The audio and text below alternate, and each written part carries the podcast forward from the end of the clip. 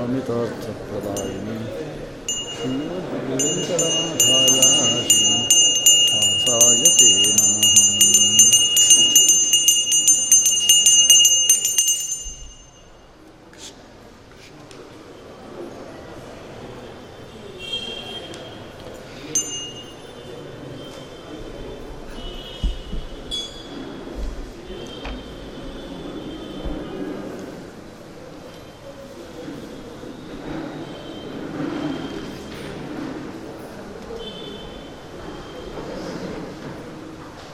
ಕೃಷ್ಣವು ಕೃಷ್ಣಾರಮಣ ಕೃಷ್ಣಾರಮಣರಾಜ್ಯದವು ಪುಷ್ಣೀತಾಂ ಮಮ ಸದ್ಬುದ್ಧಿಂ ವೃಷ್ಣಿವಾಸಿಷ್ಠ ವಂಶಜೌ.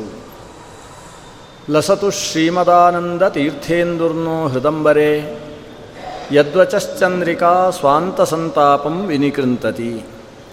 ಭವತಿ ಯದನುಭಾವಾತ್ ಏಡಮೂಕೋಪಿ ವಾಗ್ಮಿ ಜಡಮತಿರಪಿ ಜಂತುರ್ಜಾಯತೆ ಪ್ರಾಜ್ಞಮೂಲಿ ಸಕಲ ವಚನಚೇತೋ ದೇವತಾ ಭಾರತೀ ಸಾ ಮಮ ವಚಸಿ ನಿಧತ್ತಾಂ ಸನ್ನಿಧಿಂ ಮಾನಸೇ ಚ ಆಪಾದಮೌಲಿಪರ್ಯಂತಂ ಗುರುಣಾಂ ಆಕೃತಿಂ ಸ್ಮರೇತ್ ತೇನ ವಿಘ್ನಾ ಪ್ರಣಶ್ಯಂತಿ ಸಿದ್ಧ್ಯಂತಿ ಚ ಮನೋರಥಾ ನಾರಾಯಣಂ ನಮಸ್ಕೃತ್ಯ ನರಂಚೈವ ನರೋತ್ತಮಂ ದೇವೀಂ ಸರಸ್ವತೀಂ ವ್ಯಾಸಂ ತಥೋ ಜಯಮುದೀರಯೇತ್ ಶ್ರೀಗುರುಭ್ಯೋ ನಮಃ ಹರಿ ಓಂ ಪುಣ್ಯಶ್ಲೋಕೋ ನಲೋ ರಾಜ ಅಂತ ಬೆಳಗ್ಗೆ ಪುಣ್ಯ ಪುಣ್ಯಶ್ಲೋಕ ಕೀರ್ತನ ಅಂತ ಒಂದು ಪ್ರಕ್ರಿಯೆ ಇದೆ. ಅದರಲ್ಲಿ ನಳನನ್ನು ಪ್ರತಿನಿತ್ಯ ಬೆಳಗ್ಗೆ ಸ್ಮರಿಸಿಕೊಳ್ಬೇಕಂತೆ. ಪುಣ್ಯಶ್ಲೋಕೋ ನಲೋ ರಾಜ, ಪುಣ್ಯಶ್ಲೋಕೋ ಯುಧಿಷ್ಠಿರ, ಪುಣ್ಯಶ್ಲೋಕಾಚ ವೈದೇಹಿ, ಪುಣ್ಯಶ್ಲೋಕೋ ಜನಾರ್ದನ ಅಂತ. ಇದಕ್ಕೆ ಪುಣ್ಯಶ್ಲೋಕ ಸ್ಮರಣೆ ಅಂತ ಹೆಸರು. ಜೊತೆಗೆ ಕರ್ಕೋಟಕಸ್ಯ ನಾಗಸ್ಯ ದಮಯಂತ್ಯ ನಲಸ್ಯ ಚ ಋತುಪರ್ಣಸ್ಯ ರಾಜರ್ಷೇಹೇ ಕೀರ್ತನಂ ಕಲಿನಾಶನಂ ಅಂತ ಕಲಿನಾಶಕವಾದ ಒಂದು ಚರಿತ್ರೆಯನ್ನು ಪ್ರಾತಃ ಕಾಲದಲ್ಲಿ ಅನುಸಂಧಾನ ಮಾಡಿಕೊಳ್ಳಬೇಕು. ಆ ಕಲಿನಾಶಕವಾದ ಚರಿತ್ರೆ ಯಾವುದು? ಅದು ನಲದಮಯಂತಿ ಕಥಾನಕ. ಆ ನಲದಮಯಂತಿ ಕಥೆಯಲ್ಲಿ ಯಾರ್ಯಾರು ಯಾರು ಪುಣ್ಯಶ್ಲೋಕ ವ್ಯಕ್ತಿಗಳು ಬರ್ತಾರೆ, ಅವರನ್ನೇ ಕರ್ಕೋಟಕಸ್ಯ ನಾಗಸ್ಯ ದಮಯಂತ್ಯಾ ನಲಸ್ಯ ಚ ಋತುಪರ್ಣಸ್ಯ ಚ ರಾಜರ್ಷೇಹೇ. ಇಷ್ಟು ಜನರನ್ನು ಸ್ಮರಿಸಿಕೊಳ್ಳಬೇಕು. ಅದರಿಂದಾಗಿ ನಮ್ಮಿಂದಾಗಿ ಕಲಿಪ್ರವೇಶ ಆಗುವುದಕ್ಕೆ ಬೇಕಾದ ಕರ್ಮ ಘಟಿಸಿದರೆ ಅದು ಕಲಿಪ್ರವೇಶವನ್ನು ತಡೆಯುವ ಪುಣ್ಯವಾಗಿ ನಮ್ಮನ್ನು ರಕ್ಷಿಸ್ತದೆ ಈ ನಲದಮಯಂತಿ ಮೊದಲಾದ ಒಂದು ಉಪಾಖ್ಯಾನದ ಕಥಾನಕವನ್ನು ನಾವು ಸ್ಮರಿಸಿಕೊಳ್ಳುವುದರಿಂದ ಕಲಿಯ ಪ್ರವೇಶಕ್ಕೆ ಅನುಕೂಲವಾಗುವ ಕೆಲಸ ನಮ್ಮಿಂದ ಘಟಿಸಿದರೆ ಅದಕ್ಕೆ ಇವರ ಸ್ಮರಣೆ ಅನ್ನೋದು ಪುಣ್ಯ ಸ್ವರೂಪದಿಂದ ಪ್ರತಿಬಂಧ ಮಾಡುತ್ತೆ. ಕಲಿ ನಮ್ಮಲ್ಲಿ ಪ್ರವೇಶ ಮಾಡದೇ ಇರುವ ಹಾಗೆ ಮಾಡುತ್ತೆ ಅಂತ. ಹೀಗೆ ನಲದಮಯಂತಿಯರ ಒಂದು ಕಥಾಶ್ರವಣ ಅಥವಾ ಕಥೆಯನ್ನು ಅನುಸಂಧಾನ ಮಾಡುವುದು ಅನ್ನುವುದೇ ಕಲಿನಾಶಕವಾದಂತಹ ಪ್ರಕ್ರಿಯೆ ಅಂತ ಬೇರೆ ಬೇರೆ ಪುರಾಣಗಳಲ್ಲಿ ಉಲ್ಲೇಖ ಇರುವಂಥದ್ದು ಅದರಲ್ಲಿ ಆ ನಲದಮಯಂತಿಯರ ಕಥಾನಕಕ್ಕೆ ಕಲಿನಾಶಕತ್ವ ಹೇಗೆ ಬಂತು ಅನ್ನುವುದು ಒಂದು ಮುಖ್ಯ ವಿಷಯ. ಅದು ಇವತ್ತಿನ ಕಥೆಯಿಂದ ಪ್ರಾರಂಭ ಆಗುತ್ತೆ, ಅದಕ್ಕೆ ಸಂಬಂಧಪಟ್ಟ ವಿಷಯ. ನಿನ್ನೆ ನಾವು ಗಮನಿಸಿದ್ದು, ನಲನಲ್ಲಿ ಕಲ್ಯಾವೇಶ ಉಂಟಾಗಿ, ಅದು ಕೂಡ ಆತನ ಪಾದ ಪ್ರಕ್ಷಾಲನೆಯಲ್ಲಿ ವ್ಯತ್ಯಾಸವಾದ ಕಾರಣದಿಂದ ಕಲಿ ಆತನನ್ನು ಪ್ರವೇಶ ಮಾಡಿಕೊಂಡು, ಅಲ್ಲಿಂದ ನಲನ ತಮ್ಮನಾದಂತಹ ದ್ವಾಪರನಿಗೆ ನಲನನ್ನು ಸೋಲಿಸಬೇಕು ಅನ್ನುವ ಬಯಕೆಯುಂಟಾಗಿ, ಕಲಿ ದ್ವಾಪರನ ಜೊತೆಗೆ ತಾನು ಸೇರಿ ದ್ವಾಪರನೇ ಆ ಪುಷ್ಕರನಿಗೆ ದಾಳ ಸ್ವರೂಪದಲ್ಲಿ ಆಶ್ರಯ ಕೊಟ್ಟ. ಕಲಿ ಒಂದು ಎತ್ತಾಗಿ ಅವನನ್ನು ಅನುಸರಿಸಿದ. ಈ ಎತ್ತನ್ನೇ ಮುಂದಿಟ್ಟುಕೊಂಡು ಎತ್ತಿನ ಮೂಲಕವಾಗಿ ಎಲ್ಲವನ್ನೂ ಗೆದ್ದ. ಕೊನೆಗೆ ನಲನಲ್ಲಿ ಏನೂ ಇಲ್ಲ ಅನ್ನುವಷ್ಟು ನಲ ಸೋತು ಹೋದ ಅಂತ ಅಷ್ಟು ಕಥೆಯನ್ನು ನಿನ್ನೆ ಕೇಳಿದ್ದೇವೆ. ನಲ ಇಷ್ಟು ಸೋಲುವುದಕ್ಕೆ ಹಿನ್ನೆಲೆ ಏನು ನಡೀತು ಅಂದರೆ ದಮಯಂತಿ ಅಲ್ಲಿಗೆ ಬಂದಲು. ನಲ ತನ್ನನ್ನು ತಾನು ಈ ಆಟದಲ್ಲಿ ಪೂರ್ತಿ ವಶವರ್ತಿಯಾಗಿಸಿಕೊಂಡು ಆಟ ಆಡ್ತಾ ಇರುವುದನ್ನು ನೋಡಿ ಬೇಸತ್ತಳು. ಊರಿಗೆ ಸಂಬಂಧಪಟ್ಟ ನಾನಾ ವ್ಯವಹಾರಗಳಲ್ಲಿ ನಲ ವಿಮುಖನಾಗಿ ಬಿಟ್ಟಿದ್ದಾನೆ. ಅಮಾತ್ಯರು, ಊರಿನ ಪ್ರಮುಖರು, ನಳನಿಗೆ ಸಂಬಂಧಪಟ್ಟ ಅನೇಕ ವ್ಯವಹಾರಗಳಿಗೋಸ್ಕರ ಕಾದು ಕುಳಿತಿದ್ದರು. ಕೊನೆಗೆ ದಮಯಂತಿಯಲ್ಲೇ ಪ್ರಶ್ನಿಸಿದರು. ಈ ಲೋಕದ ವ್ಯವಹಾರದಲ್ಲಿ ತಾವು ತಮ್ಮ ಸಚಿವರಿಗೆ ಆದೇಶ ಕೊಟ್ಟು, ನಳನಿಗೆ ಪ್ರತಿನಿಧಿಯಾಗಿ ತಾವು ಆದೇಶ ಕೊಟ್ಟು ಊರಿನ ಕೆಲಸಗಳು ನಡೆಯುವ ಹಾಗೆ ವ್ಯವಸ್ಥೆ ಮಾಡಿಕೊಡಬೇಕು ಅಂತ ಕೇಳಿಕೊಂಡರು. ದಮಯಂತಿ, ಯಾವುದಕ್ಕೂ ನನ್ನ ಪತಿಯ ಅನುಮತಿಯನ್ನು ಪಡೆಯೋಣ ಅಂತ ಒಳಗೆ ಒಂದು ಮಾತಾಡಿಸಿದರೆ ಆತ ಕಣ್ಣು ಕೆಂಪು ಮಾಡಿಕೊಂಡು ನೋಡಿದ ಅಂತ ಇಷ್ಟು ಘಟನೆಗಳು ನಡೆದವು. ಆವಾಗ ದಮಯಂತಿಗೆ ಸ್ಪಷ್ಟವಾಯಿತು. ಇದು ಆವರಿಸಿಕೊಂಡಿದೆ, ವ್ಯಸನವಾಗಿದೆ. ವ್ಯಸನ ಅಂತ ಹೇಳಿದರೆ ಚಟ ಅಂತ ಅರ್ಥ. ಸ ಕನ್ನಡದಲ್ಲಿ ಚಟ ಅಂತ ಏನು ಕರೀತಾರೆ? ಅದಕ್ಕೆ ಸಂಸ್ಕೃತದಲ್ಲಿ ವ್ಯಸನ ಅಂತ ಹೆಸರು. ದ್ಯೂತವು ಕೂಡ ಒಂದು ವ್ಯಸನ. ಅನೇಕ ವ್ಯಸನಗಳಿದೆ. ಮನುಷ್ಯನನ್ನು ಹಾಳು ಮಾಡತಕ್ಕಂತಹ ವ್ಯಸನಗಳು ಇದ್ದಾವೆ. ಮನುಷ್ಯನನ್ನು ಉತ್ತರಕ್ಕೆ, ಎತ್ತರಕ್ಕೆ ಏರಿಸತಕ್ಕಂತಹ ವ್ಯಸನಗಳು ಕೂಡ ಇದ್ದಾವೆ. ಅದರಲ್ಲಿ ದ್ಯೂತ ಅನ್ನುವುದು ಅದು ಆತನ ಅಧೋಗತಿಗೆ ಕಾರಣವಾಗತಕ್ಕಂತಹ ವ್ಯಸನಗಳಲ್ಲಿ ಒಂದು. ಮದ್ಯ ವ್ಯಸನ ಅಂತಿದೆ. ಸ್ತ್ರೀ ವ್ಯಸನ ಅಂತಿದೆ. ದ್ಯೂತ ವ್ಯಸನ ಅಂತಿದೆ ಮೃಗಯಾ ವ್ಯಸನ ಅಂತಿದೆ ಮೃಗಯಾ ವ್ಯಸನ ಅಂದರೆ ಬೇಟೆ ಆಡುವ ಚಟ.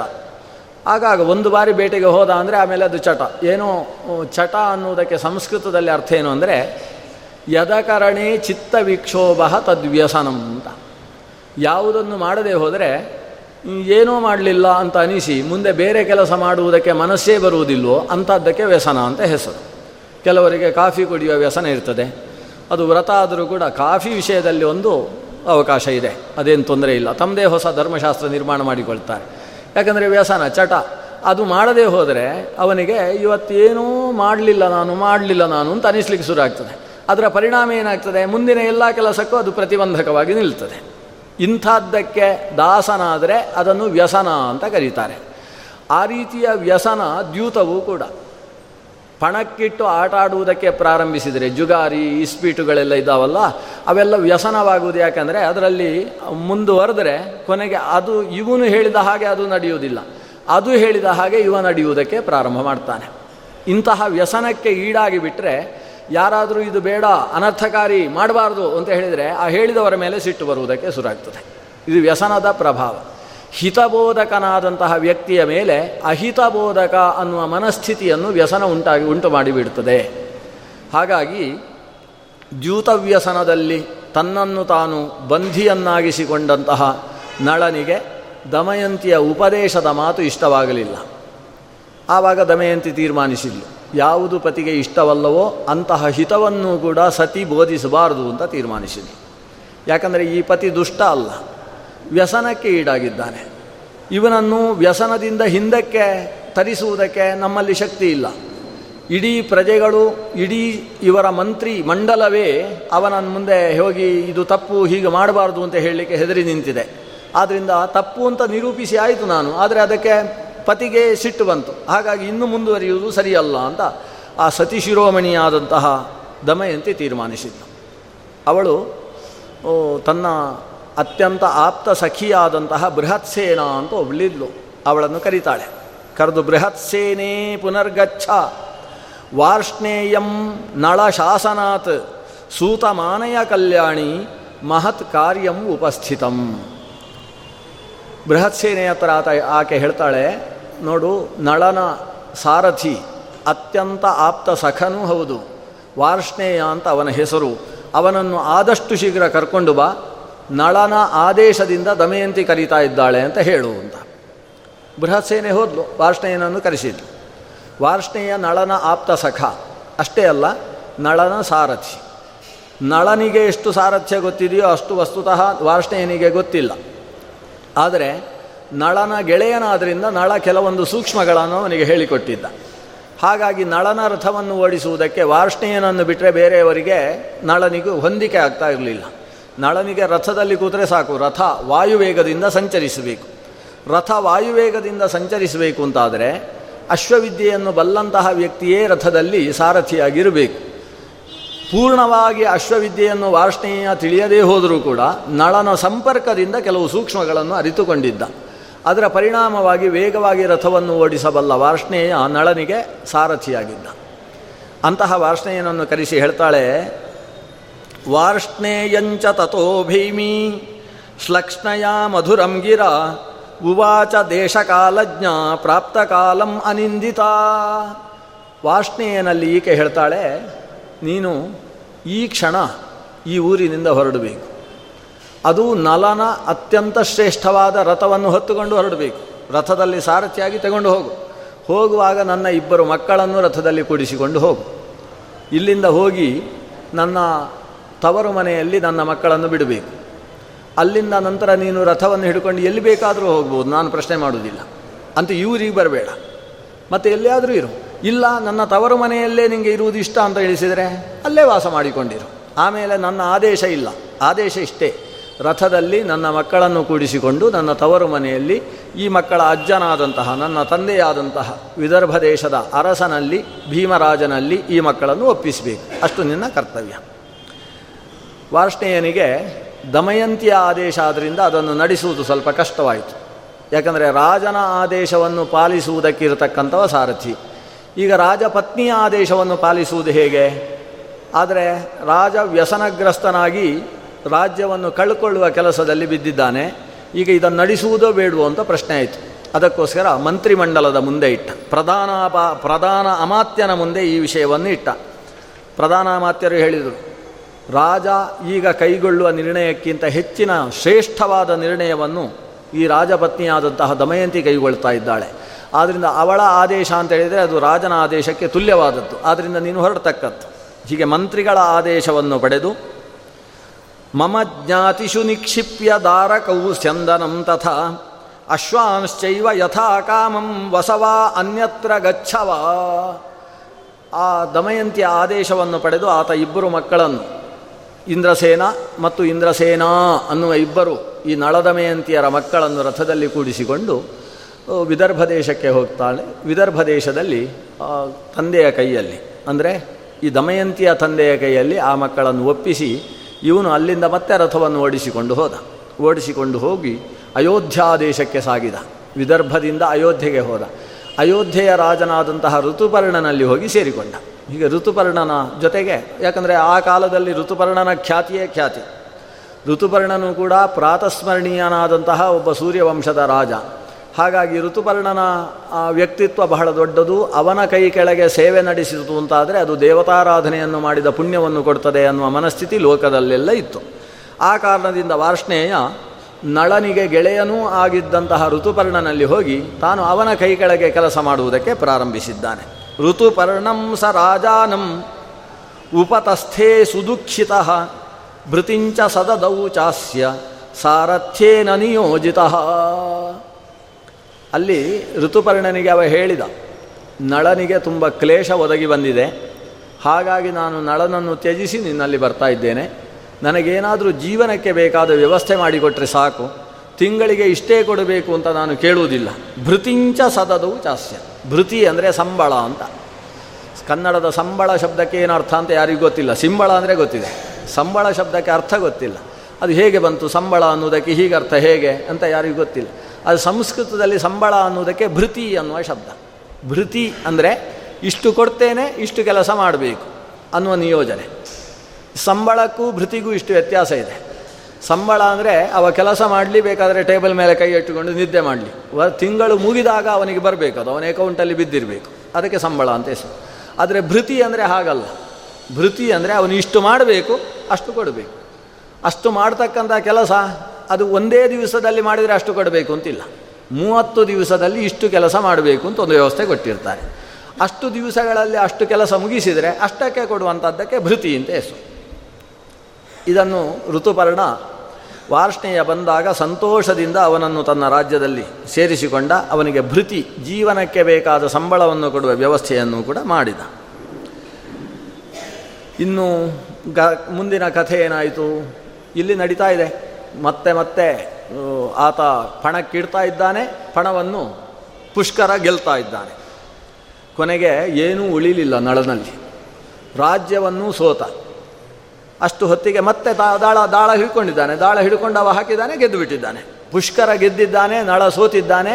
ಈ ಹೊತ್ತಿಗೆ ಪುಷ್ಕರ ಹೇಳ್ತಾನೆ ಆಯಿತು, ಇನ್ನೇನಿದೆ? ಇನ್ನಿಡು ಅಂತ. ನಳ ಯೋಚನೆ ಮಾಡ್ತಾನೆ, ಏನೇನು ಉಳ್ಕೊಂಡಿದೆ? ಅಲ್ಲಿ ಒಂದು ಚಿಕ್ಕ ಭಾಗ, ಒಂದು ಸಮುದ್ರದ ಮಧ್ಯದ ಒಂದು ದ್ವೀಪ ಉಳ್ಕೊಂಡಿತ್ತು. ಅದನ್ನು ಕೂಡ ಇಟ್ಟದ್ದಾಯಿತು, ಅದನ್ನು ಸೋತದ್ದಾಯಿತು. ಒಳಗಿನ ಭಾಗಗಳೆಲ್ಲ ಸೋತಿದ್ದ, ಸೋತಾಯಿತು. ಇನ್ನು ತನ್ನಲ್ಲಿದ್ದಂತಹ ಆಭರಣ ರಾಶಿಗಳು, ಖಜಾನೆಗಳು, ಬೇರೆ ಬೇರೆ ಥರದ ಧಾನ್ಯ ಖಜಾನೆಗಳು ಎಲ್ಲವೂ ಖಾಲಿಯಾಗಿದ್ದಾವೆ. ಇನ್ನು ಯಾವುದನ್ನು ಇಡುವುದಕ್ಕೂ ಇಲ್ಲ. ಆಗ ಆಕಾಶ ನೋಡ್ತಾನೆ, ಇನ್ನೇನು ಉಳಿದಿಲ್ಲ ಅಲ್ವಾ ಅಂತ.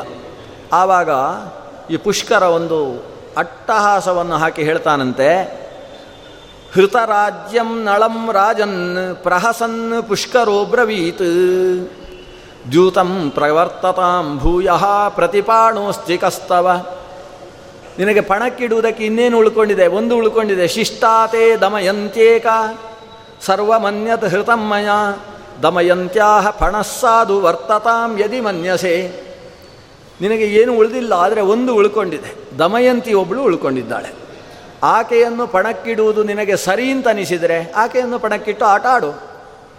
ನೋಡಿ ದ್ರೌಪದಿ ದೇವಿಯ ಈ ಪಾಂಡವರ ದ್ಯೂತಕ್ಕೂ, ಈ ದಮಯಂತಿ ನಲ, ಇವರಿಬ್ಬರ ಕಥಾನಕಕ್ಕೂ ಅತ್ಯಂತ ಸಾಮ್ಯ ಇದೆ. ಆ ದೃಷ್ಟಿಯಿಂದಲೇ ಬೃಹದಶ್ವ ಈ ಕಥೆಯನ್ನು ಧರ್ಮರಾಜನಿಗೆ ಹೇಳಿ, ಧರ್ಮರಾಜನಿಗೆ ಸಮಾಧಾನ ಮಾಡ್ತಾ ಇದ್ದಾನೆ. ಒಬ್ಬಳು ಏನು, ಶಿಷ್ಟಾತೆ ದಮಯಂತಿ ಏಕಾ ಸರ್ವಮನ್ಯತ ಹೃತಮ್ಮಯ ಇನ್ನು ಉಳಿದದ್ದೆಲ್ಲ ನನಗೆ ಲಭ್ಯ ಆಗಿ ಹೋಯಿತು. ಒಬ್ಬಳು ದಮಯಂತಿ ಉಳಿದಿದ್ದಾಳೆ. ಅವಳನ್ನು ಪಣಕ್ಕಿಡುವುದು ಸಾಧು ಅಂತ ನಿನಗೆ ಅನಿಸಿದರೆ ದಮಯಂತ್ಯಾಹ ಪಣ ಸಾಧು. ವರ್ತತಾಂ ಯದಿ ಮನ್ಯಸೆ. ಅದು ಸಾಧು ಅಂತ ನೀನು ತಿಳ್ಕೊಳ್ಳುವುದಾದರೆ ಅವಳನ್ನು ಪಣಕ್ಕಿಟ್ಟು ಆಟ ಆಡುವುದಕ್ಕೆ. ಆದರೆ ಪುಷ್ಕರ ಹೀಗೆ ಹೇಳಿದಾಗ ನಳನಿಗೆ ಸಹಿಸುವುದಕ್ಕೆ ಆಗಲಿಲ್ಲ. ಸಿಟ್ಟು ಬಂತು. ಪುಷ್ಕರೇಣೈವ ಮುಕ್ತಸ್ಯ ಪುಣ್ಯಶ್ಲೋಕಸ್ಯ ಮನ್ಯುನ ವ್ಯದೀರ್ಯತೇವ ಹೃದಯಂ ನಚೈನಂ ಕಿಂಚಿದಬ್ರವೀತ್ ಪುಷ್ಕರ ಹೀಗೆ ಹೇಳಿದಾಗ ಇವನಿಗೆ ಸಿಟ್ಟು ಬಂತು, ಸಿಟ್ಟಿನಿಂದ ತನ್ನ ಹೃದಯವೇ ಒಡೆದು ಹೋಯಿತು ಅನ್ನುವ ಭಾವ ಉಂಟಾಯಿತಂತೆ. ಸಾಮಾನ್ಯ ರಾಜನಿಗೆ ಸಿಟ್ಟು ಬಂತು ಅಂತಾದರೆ ಎದುರುಗಡೆ ಇದ್ದವನ ದವಡೆ ಪುಡಿ ಆಯಿತು ಅಂತ ಅರ್ಥ.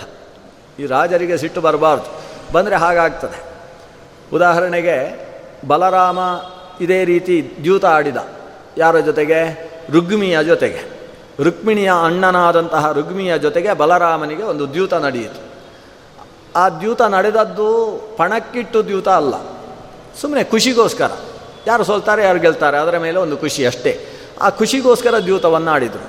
ಆ ದ್ಯೂತದ ಆಲೋಚನೆ ಆದದ್ದು ಯಾವತ್ತು ಅಂತ ಹೇಳಿದರೆ, ಈ ರುಕ್ಮಿಯ ಮಗನ ಮಗಳಿಗೆ ಮದುವೆಯ ದಿವಸ. ಅಂದರೆ ರುಕ್ಮಿ ಅಜ್ಜನಾಗಿದ್ದಾನೆ. ಅವನ ಮೊಮ್ಮಗಳ ಮದುವೆ. ಮೊಮ್ಮಗಳನ್ನು ಕೊಟ್ಟದ್ದು ಯಾರಿಗೆ ಅಂತ ಹೇಳಿದರೆ ಶ್ರೀಕೃಷ್ಣನ ಮಗನ ಮಗನಾದಂತಹ ಅನಿರುದ್ಧನಿಗೆ.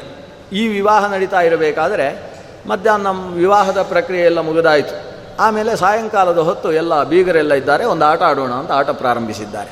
ಆ ಆಟದಲ್ಲಿ ಏನೋ ಎಡವಟ್ಟುಗಳು ನಡೆದು. ಅದು ಬಲರಾಮನಿಗೆ ಇಷ್ಟವಾಗಲಿಲ್ಲ. ಇಷ್ಟವಾಗದೇ ಇದ್ದಾಗ, ಇದು ತಪ್ಪು ಮಾಡ್ತಾ ಇದ್ದೀರಿ ಅಂತ ಬಲರಾಮ ಹೇಳಿದ. ಆ ಹೇಳಿದ್ದೇ ತಡ ಆ ಕಡೆ ಪಕ್ಷದಲ್ಲಿದ್ದವರೆಲ್ಲ ಬಲರಾಮನ ಬಗ್ಗೆ ತಮಾಷೆ ಮಾಡುವುದಕ್ಕೆ ಶುರು ಮಾಡಿದರು. ಇವನು ಸರಿಯಾಗಿ ಗುರುಕುಲದಲ್ಲೂ ಓದಲಿಲ್ಲ. ಗೋಪಾಲಕ ಬೇರೆ. ಗುರುಕುಲಕ್ಕೆ ಏನೋ ಅರವತ್ನಾಲ್ಕು ದಿವಸ ಹೋದ್ರಂತೆ, ಆಮೇಲೆ ಗುರುಗಳು ಕಳಿಸಿಬಿಟ್ರಂತೆ. ಇವರನ್ನಷ್ಟೇ ಯಾವ ಗುರುಗಳು ಇಟ್ಕೊಡ್ತಾರೆ ಇವರನ್ನೆಲ್ಲ? ಇವರಿಗೆ ಸರಿಯಾಗಿ ಬರುವುದಿಲ್ಲ. ಅಧ್ಯಯನವೂ ನಡೀಲಿಲ್ಲ, ಏನೂ ಇಲ್ಲ. ಈ ಜೂತ ಆಡುವುದಕ್ಕೂ ಬರುವುದಿಲ್ಲ. ಸೋಲ್ತಾರೆ. ಸೋತ್ರೆ ಇನ್ನೊಬ್ಬರು ಸೋತದ್ದು ಅಂತ ಹೇಳ್ತಾರೆ ಬೇರೆ. ಅಂತ ಏನೋ ತಮಾಷೆ ಮಾಡಿ ಹಾಕಿದರು. ಆವಾಗ ಬಲರಾಮನಿಗೆ ಸಿಟ್ಟು ಬಂತು. ಸಿಟ್ಟಿನ ಪರಿಣಾಮ ಏನಾಯಿತು ಅಂದರೆ ಎದುರುಗಡೆ ಇದ್ದ ರುಕ್ಮಿ ಸತ್ತೇ ಹೋದ. ರುಕ್ಮಿಯನ್ನು ಕೊಂದೇ ಹಾಕಿದ. ಕೈಯಲ್ಲಿ ಮುಸಲ ಬಂತು, ಮುಸಲದಿಂದ ಹೊಡೆದ ಅವ ಸತ್ತೋದ. ಪಕ್ಕದಲ್ಲಿ ಇನ್ನೊಬ್ಬ ಕಳಿಂಗ ರಾಜ ಅಂತಿದ್ದ, ಅವ ಇವನು ತಮಾಷೆ ಮಾಡುವಾಗ ಜೋರಾಗಿ ಹಲ್ಲು ಬಿಟ್ಟುಕೊಂಡು ನಕ್ಕಿದ್ದ. ಅವನ ಮೂವತ್ತೆರಡು ಹಲ್ಲು ಒಂದೇ ಪೆಟ್ಟಿಗೆ ಕೆಳಗೆ ಬೀಳಿಸಿ ಹಾಕಿದ. ಇದನ್ನೆಲ್ಲ ಶ್ರೀಮದ್ ಭಾಗವತ ಉಲ್ಲೇಖ ಮಾಡಿದೆ. ಅಂದರೆ ದ್ಯೂತ ಆಡಿದರೆ ಅದರಲ್ಲೇ ತನ್ನನ್ನು ತೊಡಗಿಸಿಕೊಂಡ್ರೆ ಉಂಟಾಗುವ ಅನರ್ಥಗಳೇನು ಅನ್ನುವುದಕ್ಕೆ ಇದೆಲ್ಲ ಕಾರಣ. ಇವೆಲ್ಲ ನಮಗೆ ದೃಷ್ಟಾಂತಗಳಾಗಿ ಕಾಣಿಸಿಕೊಳ್ಳುವಂಥದ್ದು. ತನ್ನ ಹಿಡಿತದಲ್ಲಿ ತಾನು ಇಲ್ಲದೆ ಹೋದರೆ ಈ ಪಣಕ್ಕಿಟ್ಟು ಆಡುವಂಥದ್ದು ಅಥವಾ ದ್ಯೂತದಂಥ ವ್ಯಸನಗಳಲ್ಲಿ ತೊಡಗಿಕೊಂಡಾಗ ಅನೇಕ ಅನರ್ಥಗಳು ಉಂಟಾಗಿ ಬಿಡ್ತಾವೆ. ಆದರೆ ನಳ ತನ್ನನ್ನು ತಾನು ಹಿಡಿತದಲ್ಲಿ ಇಟ್ಟುಕೊಂಡಿದ್ದ. ಸಿಟ್ಟು ಬಂತು. ಏನು ಹೆಂಡತಿಯನ್ನು ಪಣಕ್ಕಿಡುವುದು ಅಂದರೆ ಏನರ್ಥ? ಈ ರೀತಿಯ ಮಾತು ಆಡಿದವರ ನಾಲಿಗೆಯನ್ನೇ ತುಂಡರಿಸಬೇಕು. ಯಾಕಂದರೆ ಅದು ಅತ್ಯಂತ ಧರ್ಮ ವಿರುದ್ಧವಾದಂತಹ ಮಾತು. ವಿವಾಹದ ಹೊತ್ತಿಗೆ ಅಗ್ನಿ ಸಾಕ್ಷಿಯಾಗಿ ಧರ್ಮ ಅರ್ಥ ಕಾಮಗಳಲ್ಲಿ ಈತನ ಈಕೆಯನ್ನು ಮೀರಿ ನಡೆಯುವುದಿಲ್ಲ ಅಂತ ಪ್ರತಿಜ್ಞೆಯನ್ನು ಮಾಡಿರುವಂಥದ್ದಿದೆ ಆ ಪ್ರತಿಜ್ಞೆ ಯಾವಾಗ ಸರಿ ಹೋಗ್ತದೆ? ಆಕೆಯನ್ನು ಪಣಕ್ಕೆ ಇಡುವುದಕ್ಕೆ ಅರ್ಹತೆ ನನ್ನಲ್ಲಿಲ್ಲ ಅನ್ನುವ ಮನಸ್ಥಿತಿ ದೃಢವಾಗಿದ್ದಾಗ ಮಾತ್ರ ಸರಿ ಹೋಗ್ತದೆ. ಪಣಕ್ಕಿಟ್ಟು ಆಕೆಯನ್ನು ಮಾತ್ರ ಬೇರೆಯವರ ವಶವನ್ನಾಗಿಸುವಂತಹ ಪರಿಸ್ಥಿತಿ ಒಬ್ಬ ಗಂಡನಾದವ ತಂದುಕೊಳ್ತಾನೆ ಅಂದರೆ ಅವ ದೇವ ಅಗ್ನಿ ದ್ವಿಜರಿಗೆ ದ್ರೋಹವನ್ನು ಎಸಗುತ್ತಾನೆ ಅಂತ ಅರ್ಥ. ದೇವ ಅಗ್ನಿ ದ್ವಿಜ ಸನ್ನಿಧಿಯಲ್ಲಿ ಒಂದು ಪ್ರತಿಜ್ಞೆ ನಡೆದಿರ್ತದೆ. ವಿವಾಹವನ್ನು ಮಾಡಿಕೊಡುವಾಗ, ದೇವಾಗ ಇಮಾಂ ಕನ್ಯಾಂ ಪ್ರದಾಸ್ಯಾಮಿ ದೇವಾಗ್ನಿ ದ್ವಿಜ ಸನ್ನಿಧೌ. ದೇವತೆಗಳ ಸನ್ನಿಧಾನದಲ್ಲಿ, ಅಗ್ನಿಯ ಸನ್ನಿಧಾನದಲ್ಲಿ, ದ್ವಿಜರ ಸನ್ನಿಧಾನದಲ್ಲಿ ಪ್ರತಿಜ್ಞಾಪೂರ್ವಕವಾಗಿ ಈಕೆಯನ್ನು ನಿನಗೆ ದಾನ ಮಾಡ್ತೇನೆ ಅಂತ ಕನ್ಯಾಪಿತೃ ದಾನ ಮಾಡ್ತಾನೆ. ಆವಾಗ ದೇವಾಗ್ನಿ ದ್ವಿಜರನ್ನು ಸಾಕ್ಷಿಯನ್ನಾಗಿಟ್ಟುಕೊಂಡೇ ಈತ ಆಕೆಯ ಪಾಣಿಗ್ರಹಣವನ್ನು ಮಾಡ್ತಾನೆ. ಪಾಣಿಗ್ರಹಣವನ್ನು ನಡೆಸಿ ಕನ್ಯಾದಾನ ಪ್ರಕ್ರಿಯೆ ನಡೆದ ನಂತರದಲ್ಲಿ ಈತ ಧರ್ಮೇಚಾರ್ಥೇ ಚ ಕಾಮೇಚ ನಾತಿ ಚರಾಮಿ ಅಂತ ಒಂದು ಪ್ರತಿಜ್ಞೆಯನ್ನು ಮಾಡ್ತಾನೆ. ಸಹಧರ್ಮಂ ಚರಿಷ್ಯಾಮಿ ಅನ್ನುವ ಮಾತನ್ನು ಹೇಳಿ ಅಗ್ನಿಯನ್ನು ನೋಡಿಕೊಂಡು ಬಾಢಂ ಅಂತ ಹೇಳ್ತಾನೆ. ಇಷ್ಟು ಪ್ರತಿಜ್ಞೆಯಲ್ಲಿ ದೇವಾಗ್ನಿ ದ್ವಿಜ ಸನ್ನಿಧಿಯಲ್ಲಿ ನಡೆದ ಮೇಲೆಯೂ ಧರ್ಮ ಅರ್ಥ ಕಾಮಗಳನ್ನು ಮೀರುವ ಸ್ಥಿತಿಯಲ್ಲಿ ಆಕೆಯನ್ನು ಈತ ಇನ್ನೊಬ್ಬರಿಗೆ ಅರ್ಪಿಸಿದ ಅಂತಾದರೆ ಅದನ್ನು ಪಣಕ್ಕಿಟ್ಟ ಅಂತಾದರೆ ಆವಾಗ ತನ್ನ ಅರ್ಧ ಶರೀರವನ್ನು ತಾನು ಕೊಯ್ದುಕೊಂಡ ಅಂತ ಅರ್ಥ. ಸಹಧರ್ಮಿಣಿಯಲ್ಲಿ ತನ್ನ ಅರ್ಧ ಶರೀರವನ್ನು ತಾನು ಕೊಯ್ದುಕೊಂಡ ಮೇಲೆ ತಾನು ಹೇಗೆ ಉಳಿಯುವುದಕ್ಕೆ ಸಾಧ್ಯ ಇಲ್ಲವೋ ಹಾಗೆ ಪತ್ನಿಯನ್ನು ಪಣಕ್ಕಿಟ್ಟ ಅಂತಾದರೆ ತಾನು ಸತ್ತ ಅಂತ ಅರ್ಥ. ಹಾಗಾದರೆ ಧರ್ಮರಾಜ ಹೇಗಿಟ್ಟ ಅನ್ನುವುದು ಅದು ವನಪರ್ವದ ವಿಷಯ ಅಲ್ಲ, ಅದು ಉದ್ಯೋಗ ಪರ್ವದ ವಿಷಯ. ಹಾಗಾಗಿ ಉದ್ಯೋಗ ಪರ್ವ ಪ್ರವಚನ ಮಾಡುವವರು ಅದನ್ನು ಹೇಳಬೇಕು. ಇಲ್ಲಿ ವಿಷಯ, ಈತ ಪಣಕ್ಕಿಡಲಿಲ್ಲ ಯಾಕೆ ಅನ್ನುವುದನ್ನು ಇಲ್ಲಿ ಸ್ಫುಟವಾಗಿ ಉಪವಾದನೆ ಮಾಡಿದ. ಅದು ಅಸಾಧ್ಯವಾದದ್ದು. ಶರೀರದ ಅರ್ಥವನ್ನು ಪಣಕ್ಕಿಡುವುದಕ್ಕೆ ಸಾಧ್ಯ ಇಲ್ಲ. ಇಡುವುದಾದರೆ ಪೂರ್ತಿ ಶರೀರವನ್ನು ಪಣಕ್ಕಿಡಬೇಕು. ನನ್ನನ್ನು ತಾನು ಪಣಕ್ಕೆ ಒಡ್ಡಿ, ಒಡ್ಡಿಸಿಕೊಳ್ಳಬೇಕೇ ಹೊರತು ಪತ್ನಿಯನ್ನು ಪಣಕ್ಕಿಡುವುದಕ್ಕೆ ಸಾಧ್ಯ ಇಲ್ಲ. ಆದ್ದರಿಂದ ಅವನಿಗೆ ಸಿಟ್ಟು ಬಂತು.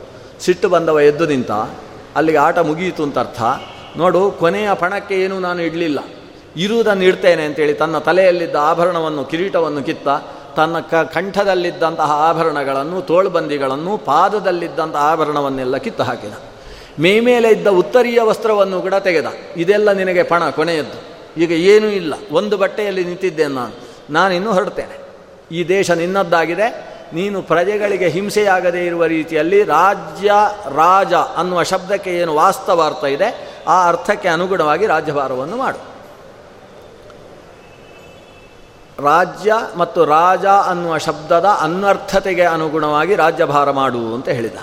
ಅಂದರೆ ರಾಜ ಶಬ್ದದ ಅರ್ಥ ಏನು ಅಂತೇಳಿದರೆ ರಂಜಯತಿ ಪ್ರಜಾಹ ಇತಿ ರಾಜ. ಯಾ ರಾಜನ್ ಅನ್ನುವ ಶಬ್ದ ನಿಷ್ಪನ್ನವಾಗುವುದೇ ಪ್ರಜೆಗಳಿಗೆ ಆನಂದವನ್ನು ಕೊಡುವವ ಅನ್ನುವ ಅರ್ಥದಲ್ಲಿ. ಪ್ರಜಾನಂದಕರನಲ್ಲದೇ ಇದ್ದವನಿಗೆ ರಾಜ ಅನ್ನುವ ಶಬ್ದ ಅನ್ವರ್ಥವಾಗುವುದೇ ಇಲ್ಲ. ಮತ್ತೊಂದು ರಾಜ್ಯ ಅನ್ನುವ ಶಬ್ದ ಇದೆ. ರಾಜ್ಯ ಅಂದರೆ ರಾಜ್ಞ ಕರ್ಮ ರಾಜ್ಯಂ ಅಷ್ಟೇ. ರಾಜ್ಯ ಅನ್ನುವ ಶಬ್ದಕ್ಕೆ ಅರ್ಥ ಏನು ಅಂದರೆ ರಾಜ ಯಾವ ಯಾವ ಪ್ರದೇಶದಲ್ಲಿ ಪ್ರಜೆಗಳು ಆನಂದವಾಗಿ ಇರುವ ಹಾಗೆ ನೋಡಿಕೊಳ್ತಾನೋ ಅಷ್ಟಕ್ಕೆ ರಾಜ್ಯ ಅಂತ ಹೆಸರು. ರಾಜ್ಯ ಅಂತ ಹೇಳಿದರೆ ಯಾವುದೋ ಒಂದು ಗಡಿ ಹಾಕಿ ಈ ಗಡಿಯಿಂದ ಈ ಗಡಿಯ ತನಕ ರಾಜ್ಯ ಆ ವ್ಯವಸ್ಥೆ ಅಲ್ಲ. ರಾಜನಿಗೆ, ಒಬ್ಬ ರಾಜನಿಗೆ ತನ್ನ ಒಂದು ಈ ಭೂ ಪ್ರದೇಶದಲ್ಲಿ ಎಷ್ಟು ಜನರಿಗೆ ಏನೂ ತೊಂದರೆಯಾಗದೇ ಇರುವ ಹಾಗೆ ನೋಡಿಕೊಳ್ಳುವ ಸಾಮರ್ಥ್ಯ ಇದೆ, ಅಷ್ಟು ಅವನ ರಾಜ್ಯ ಅಂತ ಕರೆಸಿಕೊಳ್ತದೆ. ಅವನು ಬೆಂಗಳೂರಿನಲ್ಲಿದ್ದವ ಬೆಂಗಳೂರನ್ನೇ ಸರಿಯಾಗಿ ನೋಡಿಕೊಳ್ಳಿಕ್ಕೆ ಆಗುವುದಿಲ್ಲ ಅಂದರೆ ಅವನು ರಾಜ್ಯ ಅಷ್ಟೇ, ಅದಕ್ಕಿಂತ ಜಾಸ್ತಿ ಇಲ್ಲ ಅಂತ ಅರ್ಥ. ಅದು ಕೂಡ ಅವನ ರಾಜ್ಯ ಅಲ್ಲ ಅಂತ ಅರ್ಥ.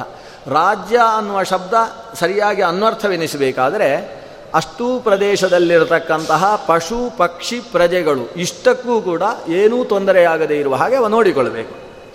ಈ ರಾಜ್ಯ ಮತ್ತು ರಾಜ ಅನ್ನುವ ಶಬ್ದದ ಅನ್ವರ್ಥತೆಗೆ ಅನುಗುಣವಾಗಿ ನಿನ್ನ ದೇಶವನ್ನು ನೋಡಿಕೋ, ನಾನು ಹೊರಡ್ತಾ ಇದ್ದೇನೆ ಅಂತ ಹೇಳಿ ಸಪತ್ನೀಕನಾಗಿ ಹೊರಟ.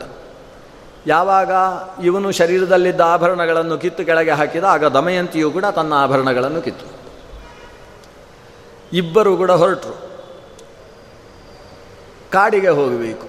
ಯಾಕಂದರೆ ನಾಡನ್ನೆಲ್ಲ ಈತ ಕಳೆದುಕೊಂಡಾಗಿದೆ ಅಂದಮೇಲೆ ಕಾಡಿಗೆ ಹೋಗಿ ವಾಸ ಮಾಡಬೇಕು. ಅಥವಾ ಈ ದೇಶದಿಂದ ಬೇರೆ ಕಡೆಗೆ ಹೋಗಬೇಕು. ದೇಶ ಬಿಟ್ಟು ಹೊರಡುವುದಕ್ಕೋಸ್ಕರ ತಾನು ತನ್ನ ದೇಶವಾದಂತಹ ನಿಷಧ ದೇಶದಿಂದ ಕಾಡಿನ ಕಡೆಗೆ ಪ್ರಯಾಣವನ್ನು ಬೆಳೆಸಿದ. ದಾರಿಯಲ್ಲಿ ಹಸಿವು ನೀರಡಿಕೆಗಳು ಬಾಧಿಸುವುದಕ್ಕೆ ಪ್ರಾರಂಭಿಸಿದವು ಪ್ರಜೆಗಳು ಇವನನ್ನು ತುಂಬ ಹಚ್ಚಿಕೊಂಡವರು. ನಮ್ಮ ತಂದೆಯ ಸ್ಥಾನದಲ್ಲಿರತಕ್ಕಂಥವ, ನಮ್ಮ ದೇವರು ಇವ ಅಂತ ಹಚ್ಚಿಕೊಂಡವರು. ಆದ್ದರಿಂದ ಪ್ರಜೆಗಳು ನಮ್ಮ ಮನೆಯಲ್ಲಿ ವಾಸ ಮಾಡಿ, ನಮ್ಮ ಮನೆಯಲ್ಲಿ ವಾಸ ಮಾಡಿ ಅಂತ ಕರೆಯುವುದಕ್ಕೆ ಪ್ರಾರಂಭಿಸಿದರು. ಆದರೆ ಅಷ್ಟರಲ್ಲಿ ಪುಷ್ಕರ ಒಂದು ದೊಡ್ಡ ಆದೇಶವನ್ನು ಊರಿನಲ್ಲೆಲ್ಲ ಹಚ್ಚಿದ. ಪುಷ್ಕರಸ್ತು ಮಹಾರಾಜ ಘೋಷಯ ಮಾಸ ವೈಪುರೇ, ನಳೇಯ ಸಮ್ಯಗಾತಿಷ್ಠೇತ್, ಸಗಚ್ಛೇತು ವಧ್ಯತಾಂ ಯತಿ ಅವನು ಒಂದು ಘೋಷಣೆಯನ್ನು ಎಲ್ಲ ಕಡೆ ಡಂಗುರ ಸಾರಿಸಿದ. ಯಾರಾದರೂ ಈ ನಳನನ್ನು ತಮ್ಮ ಮನೆಗೆ ಕರೆಸಿಕೊಂಡು ಅವನಲ್ಲಿ ಇಷ್ಟವಾಗುವ ಹಾಗೆ ವರ್ತಿಸಿದರು ಅಂತಾದರೆ ಅವರಿಗೆ ಮರಣದಂಡನೆ ಶಿಕ್ಷೆ ಇದೆ ಅಂತ ಘೋಷಿಸಿದಂತೆ. ಯಾಕೆ ಬೇಕಿತ್ತು ಪುಷ್ಕರನಿಗೆ? ನಮಗೊಂದು ಪ್ರಶ್ನೆ ಬರ್ತದೆ. ಯಾಕಂದರೆ ಪುಷ್ಕರನ ಶತ್ರು ಅಲ್ಲ ನಳ. ನಳನ ರಾಜ್ಯವನ್ನೆಲ್ಲ ಅಪಹರಿಸಿದ್ದಾನೆ. ಸಾಕ್ಷಾತ್ ಇವನ ಸಹೋದರನಾದಂತಹ ಅಣ್ಣ ನಳ ಇದ್ದಾನೆ.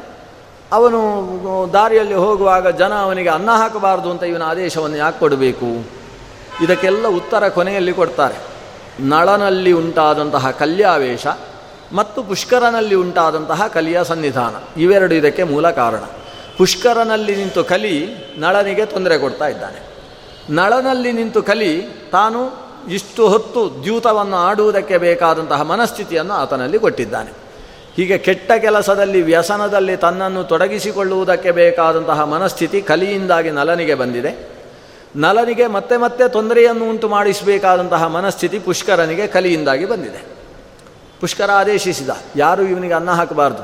ಪುಷ್ಕರ ಏನು ಆಲೋಚನೆ ಮಾಡಿದ ಅಂದರೆ ಇವನು ಊರಲ್ಲಿ ಎಲ್ಲಿಯಾದರೂ ಒಂದು ಮನೆಯಲ್ಲಿ ವಸತಿಯನ್ನು ಕೈಗೊಂಡ ಅಂತಾದರೆ, ಆವಾಗ ನನ್ನಲ್ಲಿ ಇರತಕ್ಕಂತಹ ಸೇನಾಧಿಪತಿಗಳು, ಮಂತ್ರಿಗಳು ಎಲ್ಲರೂ ಕೂಡ ಆಗಾಗ ಹೋಗಿ ಅವನಲ್ಲಿ ಜಿಜ್ಞಾಸೆ ನಡೆಸಿ ಬರ್ತಾರೆ. ಊರಿನ ಜನ ಅವನ ಪಕ್ಷದಲ್ಲಿ ಹೆಚ್ಚು ಜನ ನಿಲ್ತಾರೆ. ಕೊನೆಗೆ ಅವ ಅದನ್ನೇ ಸೇನೆಯನ್ನು ಸೇರಿಸಿ ಒಳಗಿಂದ ಒಳಗೆ ನನ್ನನ್ನು ಬೀಳಿಸಿ ಮತ್ತೆ ರಾಜ್ಯವನ್ನು ಪಡೆಯತಕ್ಕಂತಹ ಸಾಧ್ಯತೆ ಇದೆ. ಯಾಕಂದರೆ ರಾಜಕಾರಣ ಅಂತೇಳಿದರೆ ಅದೇ. ರಾಜಕಾರಣದ ಪ್ರಕಾರ ತನ್ನ ಕೈ ತಪ್ಪಿದಂತಹ ರಾಜ್ಯವನ್ನು ಮತ್ತೆ ಪಡೆಯುವುದಕ್ಕೆ ಬೇಕಾದ ಪಿತೂರಿಗಳನ್ನು ಮಾಡುವುದಕ್ಕೆ ದೋಷ ಆಗುವುದಿಲ್ಲ. ಅದನ್ನು ನಲ ನಡೆಸಿಯೇ ನಡೆಸ್ತಾನೆ. ಆದ್ದರಿಂದ ಊರಿನಲ್ಲಿ ಅವ ಇರಬಾರದು. ಅವನಿಗೆ ಎಷ್ಟು ಸಾಧ್ಯ ಅಷ್ಟು ಹಿಂಸೆಯನ್ನು ಕೊಡಬೇಕು ಅಂತ ಪುಷ್ಕರ ತೀರ್ಮಾನಿಸಿದ. ಪುಷ್ಕರಸ್ಯತು ವಾಕ್ಯೇನ, ತಸ್ಯ ವಿದ್ವೇಷಣೇನ ಚ, ಪೌರಾಹ ನಾಸ್ಮಿನ್ ಧರ್ಮಕಾರಂ ಕೃತವಂತೋ ಯುಧಿಷ್ಠಿರ. ನಲದಮಯಂತಿಯರಿಗೆ ಈ ಪುಷ್ಕರನ ಆದೇಶದ ಕಾರಣದಿಂದ ಹೊಟ್ಟೆಗಿಲ್ಲ ಅನ್ನುವ ಪ್ರಸಂಗ ಒದಗಾಯಿ, ಒದಗಿ ಬಂತು. ಎರಡು ದಿವಸ ಅಲ್ಲ, ಮೂರು ದಿವಸವಾಯ್ತಂತೆ. ಇವರಿಗೆ ಹೊಟ್ಟೆಗಿಲ್ಲ. ಆ ಸ್ಥಿತಿಯಲ್ಲಿ ನದಿಯಲ್ಲಿ ಹರಿತಾ ಇರತಕ್ಕಂತಹ ನೀರನ್ನೇ ಕುಡಿದುಕೊಂಡು, ಮರದಿಂದ ಬಿದ್ದಂತಹ ಹಣ್ಣುಗಳನ್ನು ತಿಂದುಕೊಂಡು ಫಲ ಕಂದಾಶನರಾಗಿ ಇವರು ಜೀವನವನ್ನು ನಡೆಸಿದ್ದಾರೆ. ಮುಂದೆ ಮುಂದೆ ಸಾಕ್ತಾ ಇದ್ದಾರೆ. ಯಾವಾಗ ಈ ರಾಜ್ಯ ಬಿಟ್ಟು ಬೇರೆ ರಾಜ್ಯಕ್ಕೆ ಹೋಗ್ತೇವೆ ಅಂತ ಈ ರಾಜ್ಯವನ್ನು ಕ್ರಮಿಸುವುದಕ್ಕೆ ಮುಂದೆ ನಡೀತಾ ಇದ್ದಾರೆ. ಮೂರು ದಿವಸಗಳಾಗಿದ್ದಾವೆ. ಅಷ್ಟರಲ್ಲಿ ಸುಸ್ತಾಗಿದೆ. ಸರಿಯಾದ ಆಹಾರ ಇಲ್ಲದೆ, ಸರಿಯಾದ ನಿದ್ದೆ ಇಲ್ಲದೆ, ತುಂಬ ಸುಸ್ತಾಗಿ ಏನಾದರೂ ಒಂದು ಅಂಗಡಿಯಿಂದ ಏನಾದರೂ ತೆಕ್ಕೊಂಡಾದರೂ ತಿನ್ನಬೇಕು. ಅದಕ್ಕೆ ಸಂಪತ್ತು ಇಲ್ಲ. ಪಡೆಯುವುದಕ್ಕೆ ಬೇಕಾದ ಸಂಪತ್ತು ನಮ್ಮಲ್ಲಿಲ್ಲ. ಏನು ಮಾಡುವುದು ಅಂತ ಆಲೋಚನೆ ಮಾಡ್ತಾ ಇರುವಾಗ ಅವನ ಮುಂದೆ ಒಂದು ನಾಲ್ಕೈದು ಹಕ್ಕಿಗಳು ಕಾಣಿಸಿಕೊಂಡು. ಆ ಹಕ್ಕಿಗಳನ್ನು ನೋಡಿದೆ ತಡ ಖುಷಿ ಖುಷಿ ಆಯಿತು. ಯಾಕಂದರೆ ಆ ಹಕ್ಕಿ ಸಾಮಾನ್ಯ ಹಕ್ಕಿ ಅಲ್ಲ, ಅದರ ರೆಕ್ಕೆಗಳೆಲ್ಲ ಬಂಗಾರದ ರೆಕ್ಕೆಯ ಹಕ್ಕಿಗಳು. ಬಂಗಾರದ ರೆಕ್ಕೆಯ ಹಕ್ಕಿ ಊರಿನಲ್ಲಿ ಸಾಮಾನ್ಯ ಸಿಗುವುದಿಲ್ಲ. ಈಗ ಈ ರೀತಿ ನಡೆದಾಡಿ ಬರ್ತಾ ಇರುವಾಗ ಈ ಏಕಾಂತ ಪ್ರದೇಶದಲ್ಲಿ ಅದು ಕಾಣಿಸ್ತಾ ಇದೆ ಅಂದರೆ ಇದನ್ನು ಹಿಡ್ಕೊಂಡು ಹೋಗಿ ಅಕ್ಕಪಕ್ಕದಲ್ಲಿ ಸಿಗುವ ನಗರದಲ್ಲಿ ಮಾರಾಟ ಮಾಡುವುದಕ್ಕೇನಾದರೂ ಮುಂದಾದರೆ ಜನ ಸಿಕ್ಕಾಬಟ್ಟೆ ದುಡ್ಡು ಕೊಟ್ಟು ತಗೊಳ್ತಾರೆ. ಅದರಿಂದ ಒಂದಿಷ್ಟು ಸಂಪತ್ತು ಬರ್ತದೆ. ಆ ಸಂಪತ್ತಿನಿಂದ ಏನಾದರೂ ಪಡ್ಕೊಂಡು ನಾವು ಜೀವನ ಮಾಡಿಕೊಂಡು ಹೊಟ್ಟೆ ತುಂಬಿಸಿಕೊಂಡು ಮುಂದಕ್ಕೆ ಹೋಗ್ಬೋದು. ಹೀಗೆ ನಾಳ ಆಲೋಚನೆ ಮಾಡಿದಂತೆ. ಅಸ್ಥಿ ಭಕ್ಷ್ಯೋ ಮಮಾದ್ಯಾಪಿ ವಸುಚೇದಂ ಭವಿಷ್ಯತಿ. ಈ ಹಕ್ಕಿಯನ್ನು ನಾನು ಈಗ ಹಿಡಿದೆ ಅಂತಾದರೆ ಬೇಕಾದರೆ ತುಂಬ ಹಸಿವಾಗ್ತಾ ಇರುವುದರಿಂದ ಒಂದು ಹಕ್ಕಿಯನ್ನೇ ಸ್ವಲ್ಪ ಬೇಯಿಸಿಕೊಂಡು ತಿನ್ಬೋದು. ಒಂದು. ಎರಡನೇದು ಇದನ್ನು ಮಾರಾಟ ಮಾಡಿತು ಅಂತಾದರೆ ಬಹಳಷ್ಟು ಸಂಪತ್ತು ನನಗೆ ಸಿಗ್ತದೆ. ಅಸ್ಥಿ ಭಕ್ಷ್ಯ ಮಮ ಅದ್ಯಾಪಿ ವಸುಚ ಇದಂ ಭವಿಷ್ಯತಿ. ಇದರಿಂದ ಸಂಪತ್ತು ಸಿಗ್ತದೆ, ಭಕ್ಷ್ಯವೂ ಸಿಗ್ತದೆ ಅಂತ ತೀರ್ಮಾನಿಸಿದ. ಆದರೆ ಹಕ್ಕಿಯನ್ನು ಹಿಡಿಲಿಕ್ಕೆ ಹೋದಾಗ ಅದು ಹಾರಿ ಹೋಗುತ್ತೆ. ಈ ಹಾರಿ ಹೋಗುವುದನ್ನು ನೋಡಿ ಹೇಗೆ ಹಿಡಿಯುವುದು ಅಂತ ಆಲೋಚನೆ ಮಾಡಿದ. ಹಕ್ಕಿಗಳು ಹತ್ರ ಹತ್ರ ಬರ್ತಾವೆ, ಬಂದು ಹಿಡಿಲಿಕ್ಕೆ ಹೋದಾಗ ಹಾರಿ ಹೋಗ್ತವೆ. ಈ ನೊಣಗಳ ಹಾಗೆ, ನೊಣಗಳು ಬರ್ತಾವೆ, ಮೈ ಮೇಲೆ ಕೂಡ್ತಾವೆ. ಹಿಡಿಲಿಕ್ಕೆ ಹೋದಾಗ ಹಾರಿ ಹೋಗ್ತವೆ. ಉಪದ್ರ ಕೊಡುವುದಕ್ಕೋಸ್ಕರವೇ ಹತ್ರ ಬರ್ತಾ ಇರ್ತಾವಲ್ವ? ಹಾಗೆ ಈ ನಾಲ್ಕೈದು ಹಕ್ಕಿಗಳನ್ನು ಹಿಡಿಯುವುದಕ್ಕೆ ಆಗಲಿಲ್ಲ ಅವನಿಗೆ. ಕೊನೆಗೆ ಏನು ಮಾಡುವುದು? ತಾನು ಒಂದೇ ಬಟ್ಟೆಯಲ್ಲಿದ್ದಾನೆ. ಆದರೆ ಹಕ್ಕಿಯನ್ನು ತಿಳಿ ಹಿಡಿಯದೇ ಹೋದರೆ ನನಗೇನು ಹೊಟ್ಟೆಗಿಲ್ಲ ಅಂತ ಆಗ್ತದೆ. ಹೇಗಾದರೂ ಹಿಡಿಬೇಕು ಅಂತ ಆಲೋಚಿಸಿದ. ಹೇಗೂ ವಿಜನ ಸ್ಥಳ? ಜನ ಜನ ಯಾರೂ ಇಲ್ಲ. ಜನ ಯಾರೂ ಇಲ್ಲ ಅಂತ ಅಂದ್ಕೊಂಡು ಹಕ್ಕಿ ಅಷ್ಟೂ ಸೇರಿ ಅಲ್ಲೇನೋ ಕಣ ತಿಂತ ಇರಬೇಕಾದ್ರೆ ಹೋಗಿ ತನ್ನ ಮೈ ಮೇಲಿನ ಬಟ್ಟೆಯನ್ನೇ ಅದಕ್ಕೆ ಹಾಕಿಟ್ಟ. ತತಸ್ತಾನ್ ಉತ್ತರೀಯೇಣ ವಾಸಸಾ ಸಮವಾಸ್ತೃಣೋತ್ ಆ ಹಕ್ಕಿಗಳ ಮೇಲೆ ತನ್ನ ಬಟ್ಟೆಯನ್ನು ಹಾಕಿದ. ಬಟ್ಟೆಯನ್ನು ಹಾಕಿ ಹಾಗೆ ಮುಚ್ಚಿ ಒಳಗೆ ಹಕ್ಕಿಯನ್ನು ಹಿಡ್ಕೊಂಡು ಹೋಗಿ ಮಾರಾಟ ಮಾಡುವ ಅಂತ. ಹಕ್ಕಿಗಳನ್ನು ಹಿಡಿಯುವುದಕ್ಕೆ ಒಂದು ಉಪಾಯ ಅದು. ಈ ಉತ್ತರೀಯ ಹಾಕಿ ಯಾವಾಗ ಹಕ್ಕಿಗಳನ್ನು ಹಿಡಿಯುವುದಕ್ಕೆ ಉತ್ತರೀಯ ಹಾಕಿದ, ಇದ್ದಕ್ಕಿದ್ದಾಗೆ ಉತ್ತರೀಯ ಆಕಾಶದಲ್ಲಿ ಹಾರುವುದಕ್ಕೆ ಶುರಾಯಿತು ಉತ್ಪತಂತ ವಾಕ್ಯ ಮಾಹುಸ್ತದನಳಂ ದೃಷ್ಟ್ವಾ ದಿಗ್ವಾಸ ಸಂಭೂಮೌ ಸ್ಥಿತಂ ದೀನಂ ಅಧೋಮುಖಂ. ಇವನು ಅದರ ಮೇಲೆ ಬಟ್ಟೆಯನ್ನು ಹಾಕಿದಾಗ ಆ ಬಟ್ಟೆಯನ್ನು ಎತ್ತಿಕೊಂಡು ಹರಿದುವಂತೆ ಅವುಗಳು ಇವ ಮೇ ಮೇಲೆ ಸ್ವಲ್ಪ ಬಟ್ಟೆ ಉಳಿಸಿಕೊಂಡು ಅದೇ ಬಟ್ಟೆಯನ್ನು ಅದರ ಮೇಲೆ ಹಾಕಿದ್ದ. ಅದು ಪರಿಣಾಮ ಏನಾಯಿತು? ಅದು ಈ ಬಟ್ಟೆಯನ್ನು ಜಾರಿಸಿಕೊಂಡು ಹಾರಿಸಿಕೊಂಡು ಹೋದವು ದಿಗ್ವಾಸ ಸಂ ದೀನಂ ಅಧೋಮುಖಂ. ಬಟ್ಟೆ ಇಲ್ಲದೆ ತಲೆ ಕೆಳಗೆ ಹಾಕಿಕೊಂಡು ನಿಂತಹ ಆ ವ್ಯಕ್ತಿಯ ನಳನನ್ನು ನೋಡಿ ಆಕಾಶದಲ್ಲಿ ಬಟ್ಟೆಯನ್ನು ಎತ್ತಿಕೊಂಡು ಹೋಗ್ತಾ ಇದ್ದಂಥ ಹಕ್ಕಿಗಳು ಹೇಳ್ತಾವೆ ವಯಮಕ್ಷಾಸು ದುರ್ಬುದ್ಧೆ ತವ ವಾಸೋ ಜಿಹೀರ್ಷವ. ಆಗತ ನಹಿನ ಪ್ರೀತಿ ಸವಾಸಸಿ ಗತೆ ತ್ವಯಿ. ನಮಗೆ ನೀನು ಪುಷ್ಕರನ ಜೊತೆಗೆ ಆಟ ಆಡಬೇಕಾದ್ರೆ ದಾಳಗಳಿದ್ವು ಅಲ್ವಾ? ಒಂದು ನಾಲ್ಕೈದು ದಾಳಗಳು. ಅದೇ ನಾಲ್ಕೈದು ದಾಳಗಳು ನಾವು. ವಯಮಕ್ಷಾಹ. ನಾವು ಆ ನಿನ್ನಲ್ಲಿ ದ್ಯೂತ ಆಡಬೇಕಾದ್ರೆ ಪುಷ್ಕರ ಬಳಸಿದಂತಹ ದಾಳಗಳೇ ನಾವು. ನಮಗೆ ಒಂದು ಸ್ವಲ್ಪ ಬೇಸರ ಬೇಸರ ಇತ್ತು. ಏನಂದರೆ ನೀನು ರಾಜ್ಯವನ್ನೆಲ್ಲ ಕಳ್ಕೊಂಡು, ಸಂಪತ್ತನ್ನೆಲ್ಲ ಕಳ್ಕೊಂಡು ಕಾಡಿಗೆ ಹೋದಿ. ಹೋಗುವಾಗ ಒಂದು ಬಟ್ಟೆ ಉಟ್ಟುಕೊಂಡು ಹೋದಿ. ಅದನ್ನು ಒಂದನ್ನು ಅಪಹರಿಸಬೇಕು ಅಂತ ಅನಿಸ್ತಾ ಇತ್ತು. ಅದು ಅದೊಂದು ಉಳ್ಕೊಂಡಾಗ ಆಗತ ನಹಿ ನ ಪ್ರೀತಿ ತವಾ ಗ ಸವಾಸಸಿ ಗತೆ ತೈ ಬಟ್ಟೆಯನ್ನು ಉಟ್ಟುಕೊಂಡು ನೀನು ಹೊರಟದ್ದನ್ನು ನೋಡಿ ನಮಗೆ ಪೂರ್ತಿ ಪ್ರೀತಿ ಆಗಲಿಲ್ಲ. ಒಂದು ಉಳ್ಕೊಂಡಿತಲ್ವಾ ಅಂತ ಅನಿಸ್ತಾ ಇತ್ತು. ಈಗ ಅದನ್ನು ಅಪಹರಿಸೋಣ ಅಂತ ಇಲ್ಲಿ ಬಂದು ಇಷ್ಟು ಮಾಡಿದ್ದೇವೆ ಬಟ್ಟೆ ಹಿಡ್ಕೊಂಡು ಹಾರಿದು ಅಂತ, ಇಷ್ಟು ಹೇಳಿ ಅದು ಹಾರಿ ಹೋದವು. ಅದರಿಂದ ನಳನಿಗೆ ಒಂದು ರೀತಿಯಲ್ಲಿ ಅವಮಾನ. ಕಾಡಿನಲ್ಲಿ ಬಟ್ಟೆ ಇಲ್ಲದೆ ನಿಲ್ಲಬೇಕಾದಂತಹ ಪ್ರಸಂಗ. ಯಾವಾತ ಸಿಂಹಾಸನದಲ್ಲಿ ಕುಳಿತು ಊರನ್ನೆಲ್ಲ ಪಾಲನೆ ಮಾಡ್ತಾ ಇದ್ದಂತಹ ಚಕ್ರವರ್ತಿ ರಾಜ ಅಂತ ಕರೆಸಿಕೊಂಡಿದ್ನೋ, ಅಂತಹ ವ್ಯಕ್ತಿ ಈಗ ಶರೀರದಲ್ಲಿ ಉಡುವುದಕ್ಕೆ ಬಟ್ಟೆ ಇಲ್ಲದೆ ಇರತಕ್ಕಂತಹ ದೀನ ಸ್ಥಿತಿಗೆ ಬಂದ ಅನ್ನುವುದನ್ನು ಈ ಭಾಗ ವರ್ಣನೆ ಮಾಡ್ತಾ ಇದೆ. ಆ ಸ್ಥಿತಿಗೆ ಬಂದ, ಆ ಬಂದವನಿಗೂ ಒಂದು ಸಮಾಧಾನ ಇದೆ. ಏನಂದರೆ, ನಾನು ನನ್ನ ದೋಷದಿಂದಲೇ ಸೋತದ್ದಲ್ಲ. ಈ ಅಕ್ಷಗಳು ಏನೋ ಕುತಂತ್ರ ಮಾಡಿದ್ದಾವೆ. ಆ ದಾಳಗಳು ಹಕ್ಕಿಗಳಾಗಿ ಬಂದು ನನ್ನ ಬಟ್ಟೆ ಅಪಹರಿಸ್ತಾವೆ. ಹಾಗಾದರೆ ಹಕ್ಕಿಗಳಾಗಿ ಬರುವ ಅಕ್ಷಗಳು ಅವುಗಳು ಅಂತೇಳಿದರೆ ಅದು ಸಾಮಾನ್ಯ ಯಾವುದೋ ಎಲುಬಿನಿಂದ ಮಾಡಿದ ಅಕ್ಷ ಅಲ್ಲ ಅಂತಾಯಿತು ಅದು ಯಾವುದಕ್ಕೂ ಅದಕ್ಕೆ ದೇವತೆಯೋ ಅಸುರರೋ ಯಾರೋ ಸೇರಿ ನಡೆಸಿರತಕ್ಕಂತಹ ಕೃತ್ಯ ಇದು ಅಂತಾಯಿತು ಹಾಗಾದರೆ ನನ್ನನ್ನು ಇಷ್ಟು ಕೆಳಗೆ ತರಿಸುವುದಕ್ಕೆ ಒಂದು ದೈವಿ ಚಿಂತನೆಯೋ ರಾಕ್ಷಸಿ ಚಿಂತನೆಯೋ ನಡೆದಿದೆ ಅಂತ ಅರ್ಥ. ಆದ್ದರಿಂದ ಇದು ಸ್ವಯಂಕೃತ ಅಪರಾಧ ಮಾತ್ರ ಅಲ್ಲ, ಅದರ ಹಿನ್ನೆಲೆಯಲ್ಲಿ ಬೇರೆ ಬೇರೆ ಶಕ್ತಿಗಳು ಸೇರಿಕೊಂಡಿದ್ದಾವೆ ಅಂತ ಅವನಿಗೆ ಅನಿಸಿತು. ಪಕ್ಕದಲ್ಲಿ ದಮಯಂತಿ ಇದ್ದಾಳೆ. ತನ್ನ ಪತಿಯನ್ನು ಈ ಸ್ಥಿತಿಯಲ್ಲಿ ನೋಡುವುದಕ್ಕಾಗಲಿಲ್ಲ ಆಕೆಗೆ. ತಾನು ಹುಟ್ಟಿದ್ದ ಬಟ್ಟೆಯಲ್ಲೇ ಆಕೆಯನ್ನು ಮುಚ್ಚಿ, ಮುಚ್ಚುತ್ತಾಳೆ.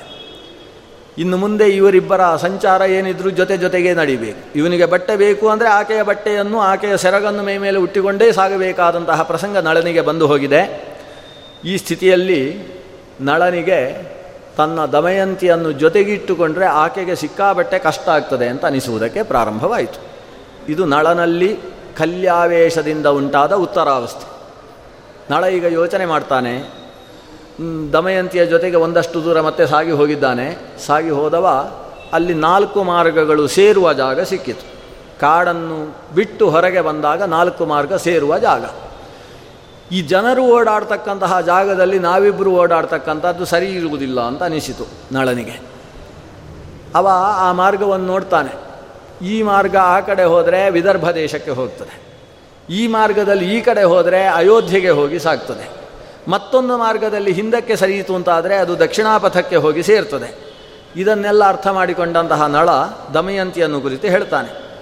ಯೇಷ ವಿಂಧ್ಯೋ ಮಹಾಶೈಲ. ಪಯೋಷ್ಣೀಚ ಸಮದ್ರಗ, ಆಶ್ರಮಾಶ್ಚ ಮಹರ್ಷೀಣಾಂ ಬಹುಮೂಲ ಫಲಾನ್ವಿತಾ, ಏಷ ಪಂಥ ವಿದರ್ಭಾಣಾಂ, ಏಷ ಗಚ್ಚತಿ ಕೋಸಲಾನ್. ದಮಯಂತಿಗೆ ಹೇಳ್ತಾನೆ, ನೋಡು, ಈ ಮಾರ್ಗದಲ್ಲಿ ಹಾಗೆ ಹೋದರೆ ವಿದರ್ಭ ದೇಶಕ್ಕೆ ಹೋಗ್ತದೆ. ಇನ್ನೊಂದು ಮಾರ್ಗದಲ್ಲಿ ಹೋಯಿತು ಅಂತಾದರೆ ಅದು ಕೋಸಲ ದೇಶಕ್ಕೆ ಹೋಗ್ತದೆ. ಈ ವಿದರ್ಭಕ್ಕೆ ಹೋಗಬೇಕಾದರೆ ಮಧ್ಯದಲ್ಲಿ ಪರ್ವತ ಅಂತ ಒಂದು ದೇಶ ಸಿಗ್ತದೆ. ಪರ್ವತ ಸಿಗುವುದಲ್ಲ, ಪರ್ವತ ಅಂತ ಒಂದು ದೇಶ. ಅಲ್ಲಿಗೆ ಪರ್ವತ ರಾಜ ಅಂತ ಒಬ್ಬ ಅಲ್ಲಿ ಆಳ್ವಿಕೆ ನಡೆಸ್ತಾ ಇದ್ದಾನೆ. ಪರ್ವತ ದೇಶವನ್ನು ದಾಟಿ ಹೋಯಿತು ಅಂತ ಹೇಳಿದರೆ ಅಲ್ಲಿ ಒಂದು ಮತ್ತೊಂದು ಪಯೋಷ್ಣಿ ಅಂತ ಒಂದು ನದಿ ಸಿಗ್ತದೆ. ಆ ಪಯೋಷ್ಣಿ ನದಿ ನೇರವಾಗಿ ಸಮುದ್ರವನ್ನು ಸೇರತಕ್ಕಂತಹ ನದಿ. ಆ ನದಿಯನ್ನು ದಾಟುವುದಕ್ಕೆ ಅಲ್ಲಿ ಬೇಕಾದಷ್ಟು ದಾರುಕರಿದ್ದಾರೆ. ಅದನ್ನು ದಾಟಿಸುವುದಕ್ಕೆ ಬೆಸ್ತರು ಬಹಳಷ್ಟು ಮಂದಿ ಇದ್ದಾರೆ ಅವರು ನದಿಯನ್ನು ದಾಟಿಸ್ತಾರೆ. ಆ ನದಿಯನ್ನು ದಾಟಿತು ಅಂತಾದರೆ ಅಲ್ಲಿಂದ ಕೆಲವೇ ಸಮಯದಲ್ಲಿ ಬರೀ ಎರಡು ದಿವಸ ನಡ್ಕೊಂಡು ಹೋಯಿತು ಅಂತಾದರೆ ವಿದರ್ಭ ದೇಶ ಸಿಗ್ತದೆ ಅಂತ ಎಲ್ಲ ವರ್ಣನೆ ಮಾಡುವುದಕ್ಕೆ ಶುರು ಮಾಡಿದ.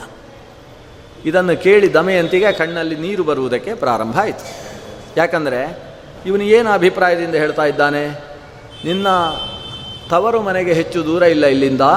ಹೀಗೆ ಹೋದರೆ ಪಯೋಷ್ಣಿ ಪರ್ವತ ಸಿಗ್ತದೆ, ಪರ್ವತ ದಾಟಿದ ಮೇಲೆ ಪಯೋಷ್ಣಿ ನದಿ ಸಿಗ್ತದೆ, ಪಯೋಷ್ಣಿ ನದಿ ದಾಟಿತು ಅಂತಾದರೆ ಆಮೇಲೆ ವಿದರ್ಭ ದೇಶ ಸಿಗ್ತದೆ. ಅಥ ಅರ್ಥಾತ್ ನೀನು ತವರು ಮನೆಗೆ ಹೋಗುವುದು ಭಾರಿ ಒಳ್ಳೆಯದು ಅಂತ. ಇದು ಧ್ವನಿಯಿಂದ ಹೇಳ್ತಾ ಇದ್ದಾನೆ. ಶಬ್ದದಿಂದ ಹೇಳುವುದಿಲ್ಲ. ತಾನು ಹೇಳುವ ಶಬ್ದದ ಮೂಲಕ ಧ್ವನಿಸ್ತಾ ಇದ್ದಾನೆ. ಯಾಕಂದರೆ ನೇರವಾಗಿ ಹೇಳುವುದಕ್ಕೆ ಆತನಿಗೆ ಶಕ್ತಿ ಇಲ್ಲ. ಆಕೆ ಸಹಧರ್ಮಿಣಿ. ಕಷ್ಟದಲ್ಲಿರುವಾಗಾದರೆ, ಸುಖದಲ್ಲೂ ಇರಬೇಕಾದ್ರೆ ಜೊತೆಗೇ ಇರಬೇಕಾದವಳು ಸಹಧರ್ಮಿಣಿ.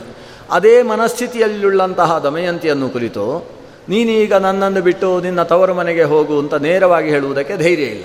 ಅದಕ್ಕೋಸ್ಕರ ಹೀಗೆ ಹೋದರೆ, ಹಾಗೆ ಹೋದರೆ, ಮಾರ್ಗ ಹೀಗಿದೆ, ಅಲ್ಲಿ ಹೋದರೆ ವಿದರ್ಭ ಸಿಗ್ತಾ ಇದೆ ಅಂತ ಧ್ವನಿಸ್ತಾ ಇದ್ದಾನೆ. ಅದನ್ನು ಕೇಳಿ ಇವಳು ದುಃಖ ಆಗ್ತದೆ ಇವಳಿಗೆ. ಅವಳು ಹೇಳ್ತಾಳೆ ಉದ್ವೇಜತೆ ಮೇ ಹೃದಯಂ ಸೀದಂತ್ಯಂಗಾನಿ ಸರ್ವಶಃ, ತವ ಪಾರ್ಥಿವ ಸಂಕಲ್ಪಂ ಚಿಂತಯಂತ್ಯಾ ಪುನಃ ಪುನಃ. ಓ ರಾಜ, ನಿನ್ನ ಸಂಕಲ್ಪ ನನಗೆ ಅರ್ಥ ಆಗ್ತಾ ಇದೆ. ಏನಾದರೂ ಮಾಡಿ ಈ ದಮಯಂತಿ ಅನ್ನೋ ಒಂದು ಸಾಗ ಹಾಕಬೇಕು ಅಂತ ತೀರ್ಮಾನಿಸಿದ್ದೀನಿ ಅಂದರೆ ನಿನ್ನ ಜೊತೆಗೆ ನಾನಿದ್ದರೆ ನನ್ನನ್ನು ರಕ್ಷಣೆ ಮಾಡುವುದು ಕಷ್ಟ ಅಂತ ನಿನಗೆ ಅನ್ನಿಸುವುದಕ್ಕೆ ಪ್ರಾರಂಭ ಆಗಿದೆ. ಇದನ್ನು ನಾನು ಯೋಚನೆ ಮಾಡ್ತಾನೆ, ನನ್ನ ಹೃದಯ ಸೀಳಿ ಹೋದ ಹಾಗೆ ಆಗ್ತಾ ಇದೆ. ಆದರೆ ನಾನು ಹೇಗೆ ಅಂತ ನನ್ನ ಅಪ್ಪನ ಮನೆಗೆ ಹೋಗಬೇಕು ಹೇಳು. ಹೃತರಾಜ್ಯಂ ಹೃತದ್ರವ್ಯಂ ವಿವಸ್ತ್ರಂ, ಕೃಚ್ಛ್ರಮಾನ್ವಿತಂ. ಕಥಮುತ್ಸೃಜ್ಯ ಗಚ್ಚೇಯಂ, ಅಹಂ ತ್ವಾಂ ವಿಜನೇ ಜನೇ. ಈ ವಿಜನ ಜನ, ಎಲ್ಲೂ ಜನರಿಲ್ಲದೇ ಇರತಕ್ಕಂತಹ ಈ ಕಾಡಿನಲ್ಲಿ ನಿನ್ನೊಂದೊಬ್ಬನನ್ನು ಬಿಟ್ಟು ನಾನು ಹೋಗಬೇಕಾ? ಎಂತಹ ಸ್ಥಿತಿ ನಿನಗೆ ಬಂದು ಹೋಗಿದೆ? ಹೃತರಾಜ್ಯಂ ರಾಜ್ಯ ನಿನ್ನ ಕೈಯಲ್ಲಿಲ್ಲ. ಹೃತದ್ರವ್ಯಂ ಸಂಪೂರ್ಣ ದ್ರವ್ಯವನ್ನು ಕಳ್ಕೊಂಡಿದ್ದಿ. ಅಷ್ಟೇ ಅಲ್ಲ, ವಿವಸ್ತ್ರಂ, ಶರೀರದಲ್ಲಿ ಧಾರಣೆ ಮಾಡುವುದಕ್ಕೆ ಬಟ್ಟೆಯೂ ಇಲ್ಲದೆ ಇರತಕ್ಕಂತಹ ಪ್ರಸಂಗ ಬಂದು ಹೋಗಿದೆ. ಕೃಚ್ಛ್ರಂ ಅನ್ವಿತಂ. ಸಿಕ್ಕಾಬಟ್ಟೆ ಕ್ಲಿಷ್ಟ ಪರಿಸ್ಥಿತಿಯಲ್ಲಿ ನೀನು ಬಂದು ಬಿದ್ದಿದ್ದಿ. ಈ ಸ್ಥಿತಿಯಲ್ಲಿ ನಿನ್ನನ್ನು ಒಬ್ಬನನ್ನು ಇಲ್ಲಿ ತ್ಯಜಿಸಿ, ನಾನು ಒಬ್ಬಳೇ ಹೋಗಿ ಅಲ್ಲಿ ಖುಷಿಯಾಗಿರಬೇಕಾ? ನಚ ಭಾರ್ಯಾ ಸಮಕ್ಕಿಂಚಿತ್ ಶಾಸ್ತ್ರ ಏನು ಹೇಳ್ತದೆ? ಒಬ್ಬ ಪುರುಷ, ಅವ ಎಷ್ಟೇ ಕಷ್ಟವನ್ನು ಅನುಭವಿಸ್ತಾ ಇದ್ದರೂ ಕೂಡ ಆತನಿಗೆ ಅನುವರ್ತಿನಿಯಾಗಿ ಅವನ ಕಷ್ಟದಲ್ಲಿ ಸಮಪಾಲು ಕಷ್ಟವನ್ನು ಸ್ವೀಕರಿಸತಕ್ಕಂತಹ ಭಾರ್ಯಾ ಜೊತೆಗಿದ್ದಾಳೆ ಅಂತ ಆದರೆ ಅವನಿಗೆ ಆ ಕಷ್ಟವೆಲ್ಲವೂ ಕಷ್ಟವೇ ಅಂತ ಅನಿಸುವುದಿಲ್ಲ ಅಂತ ಧರ್ಮಶಾಸ್ತ್ರ ಹೇಳುತ್ತದೆ. ಪತ್ನಿ ಸಹಾಯನಾದಂತಹ ವ್ಯಕ್ತಿ ಅದೆಷ್ಟೇ ಕೃಚ್ಛ್ರವನ್ನು ಅನುಭವಿಸ್ತಾ ಇದ್ದರೂ ಕೂಡ ಅವನಿಗೆ ಅದು ಕಷ್ಟ ಅಂತ ಅನ್ನಿಸುವುದಿಲ್ಲ ಅಂತ ಧರ್ಮಶಾಸ್ತ್ರ ಇದೆ. ಹಾಗಿರುವಾಗ ನಾನು ನಿನ್ನನ್ನು ಬಿಟ್ಟು ಹೋಗಿ ಇನ್ನಷ್ಟು ಕಷ್ಟದಲ್ಲಿ ನಿನ್ನನ್ನು ತಳ್ಳಬೇಕಾ? ಈ ಧರ್ಮಶಾಸ್ತ್ರದ ಮಾತು ಬಹಳ ಸುಂದರ. ಅವಳು ಹೇಳ್ತಾಳೆ, ನಚ ಭಾರ್ಯಾ ಸಮಕ್ಕಿಂಚಿದ್ ವಿದ್ಯತೆ ಭೇಷಜಮ್ಮತಂ ನಿತ್ಯಂ ಹಿ ಸರ್ವದುಃಖೇಶು ಸತ್ಯಮೇತದ್ ಬ್ರವೀಮಿತಿ. ಈ ಪತ್ನಿಯಿಂದಾಗಿ ಪತಿಗೆ ಎರಡು ಪರಿಸ್ಥಿತಿ ಉಂಟಾಗ್ತದಂತೆ. ಒಂದು, ಸುಖದಲ್ಲೂ ಕೂಡ ದುಃಖವನ್ನೇ ಅನುಭವಿಸಬೇಕಾದಂತಹ ಸ್ಥಿತಿ ಇದು ಪತ್ನಿಯಿಂದ ಉಂಟಾಗ್ತದೆ. ಇನ್ನೊಂದು, ದುಃಖದಲ್ಲೂ ಕೂಡ ಸುಖವನ್ನು ಅನುಭವಿಸತಕ್ಕಂತಹ ಸ್ಥಿತಿ ಪತ್ನಿಯಿಂದ ಉಂಟಾಗ್ತದೆ. ಅದು ಪತ್ನಿಯ ವ್ಯಕ್ತಿತ್ವ ಹೇಗಿದೆ ಅನ್ನೋದರ ಮೇಲೆ ಇದು ತೀರ್ಮಾನ ಆಗ್ತದೆ. ಅಂದರೆ ಸುಖದ ಸ್ಥಿತಿಯಲ್ಲೂ ದುಃಖವನ್ನು ಅನುಭವಿಸುವ ಸ್ಥಿತಿ ಉಂಟಾಗುವುದು ಅಂದರೆ ಏನರ್ಥ? ಸಾಮಾನ್ಯವಾಗಿ ಮನುಷ್ಯನಿಗೆ ಶರೀರವನ್ನು ಸುಡಬೇಕಾದರೆ ಚಿತೆ ಬೇಕು. ಚಿತೆಯಲ್ಲಿ ಶರೀರ ಸುಟ್ಟು ಹೋಗುತ್ತೆ. ಆದರೆ ಚಿತೆ ಇಲ್ಲದೇ ಹೋದರೂ ಕೂಡ ಶರೀರವನ್ನು ಸುಡತಕ್ಕಂತಹ ಒಂದು ಆರು ವ್ಯಕ್ತಿತ್ವ ಇದೆ ಅಂತೆ. ಒಂದು ಆರು. ವಿನಾಗ್ನಿನ ಸಂದಹತೆ ಶರೀರಂ ಅಂತ. ಅಗ್ನಿ ಇಲ್ಲದೆ ಶರೀರವನ್ನು ಸುಡತಕ್ಕಂತಹ ಒಂದು ಆರು ವ್ಯಕ್ತಿತ್ವಗಳು.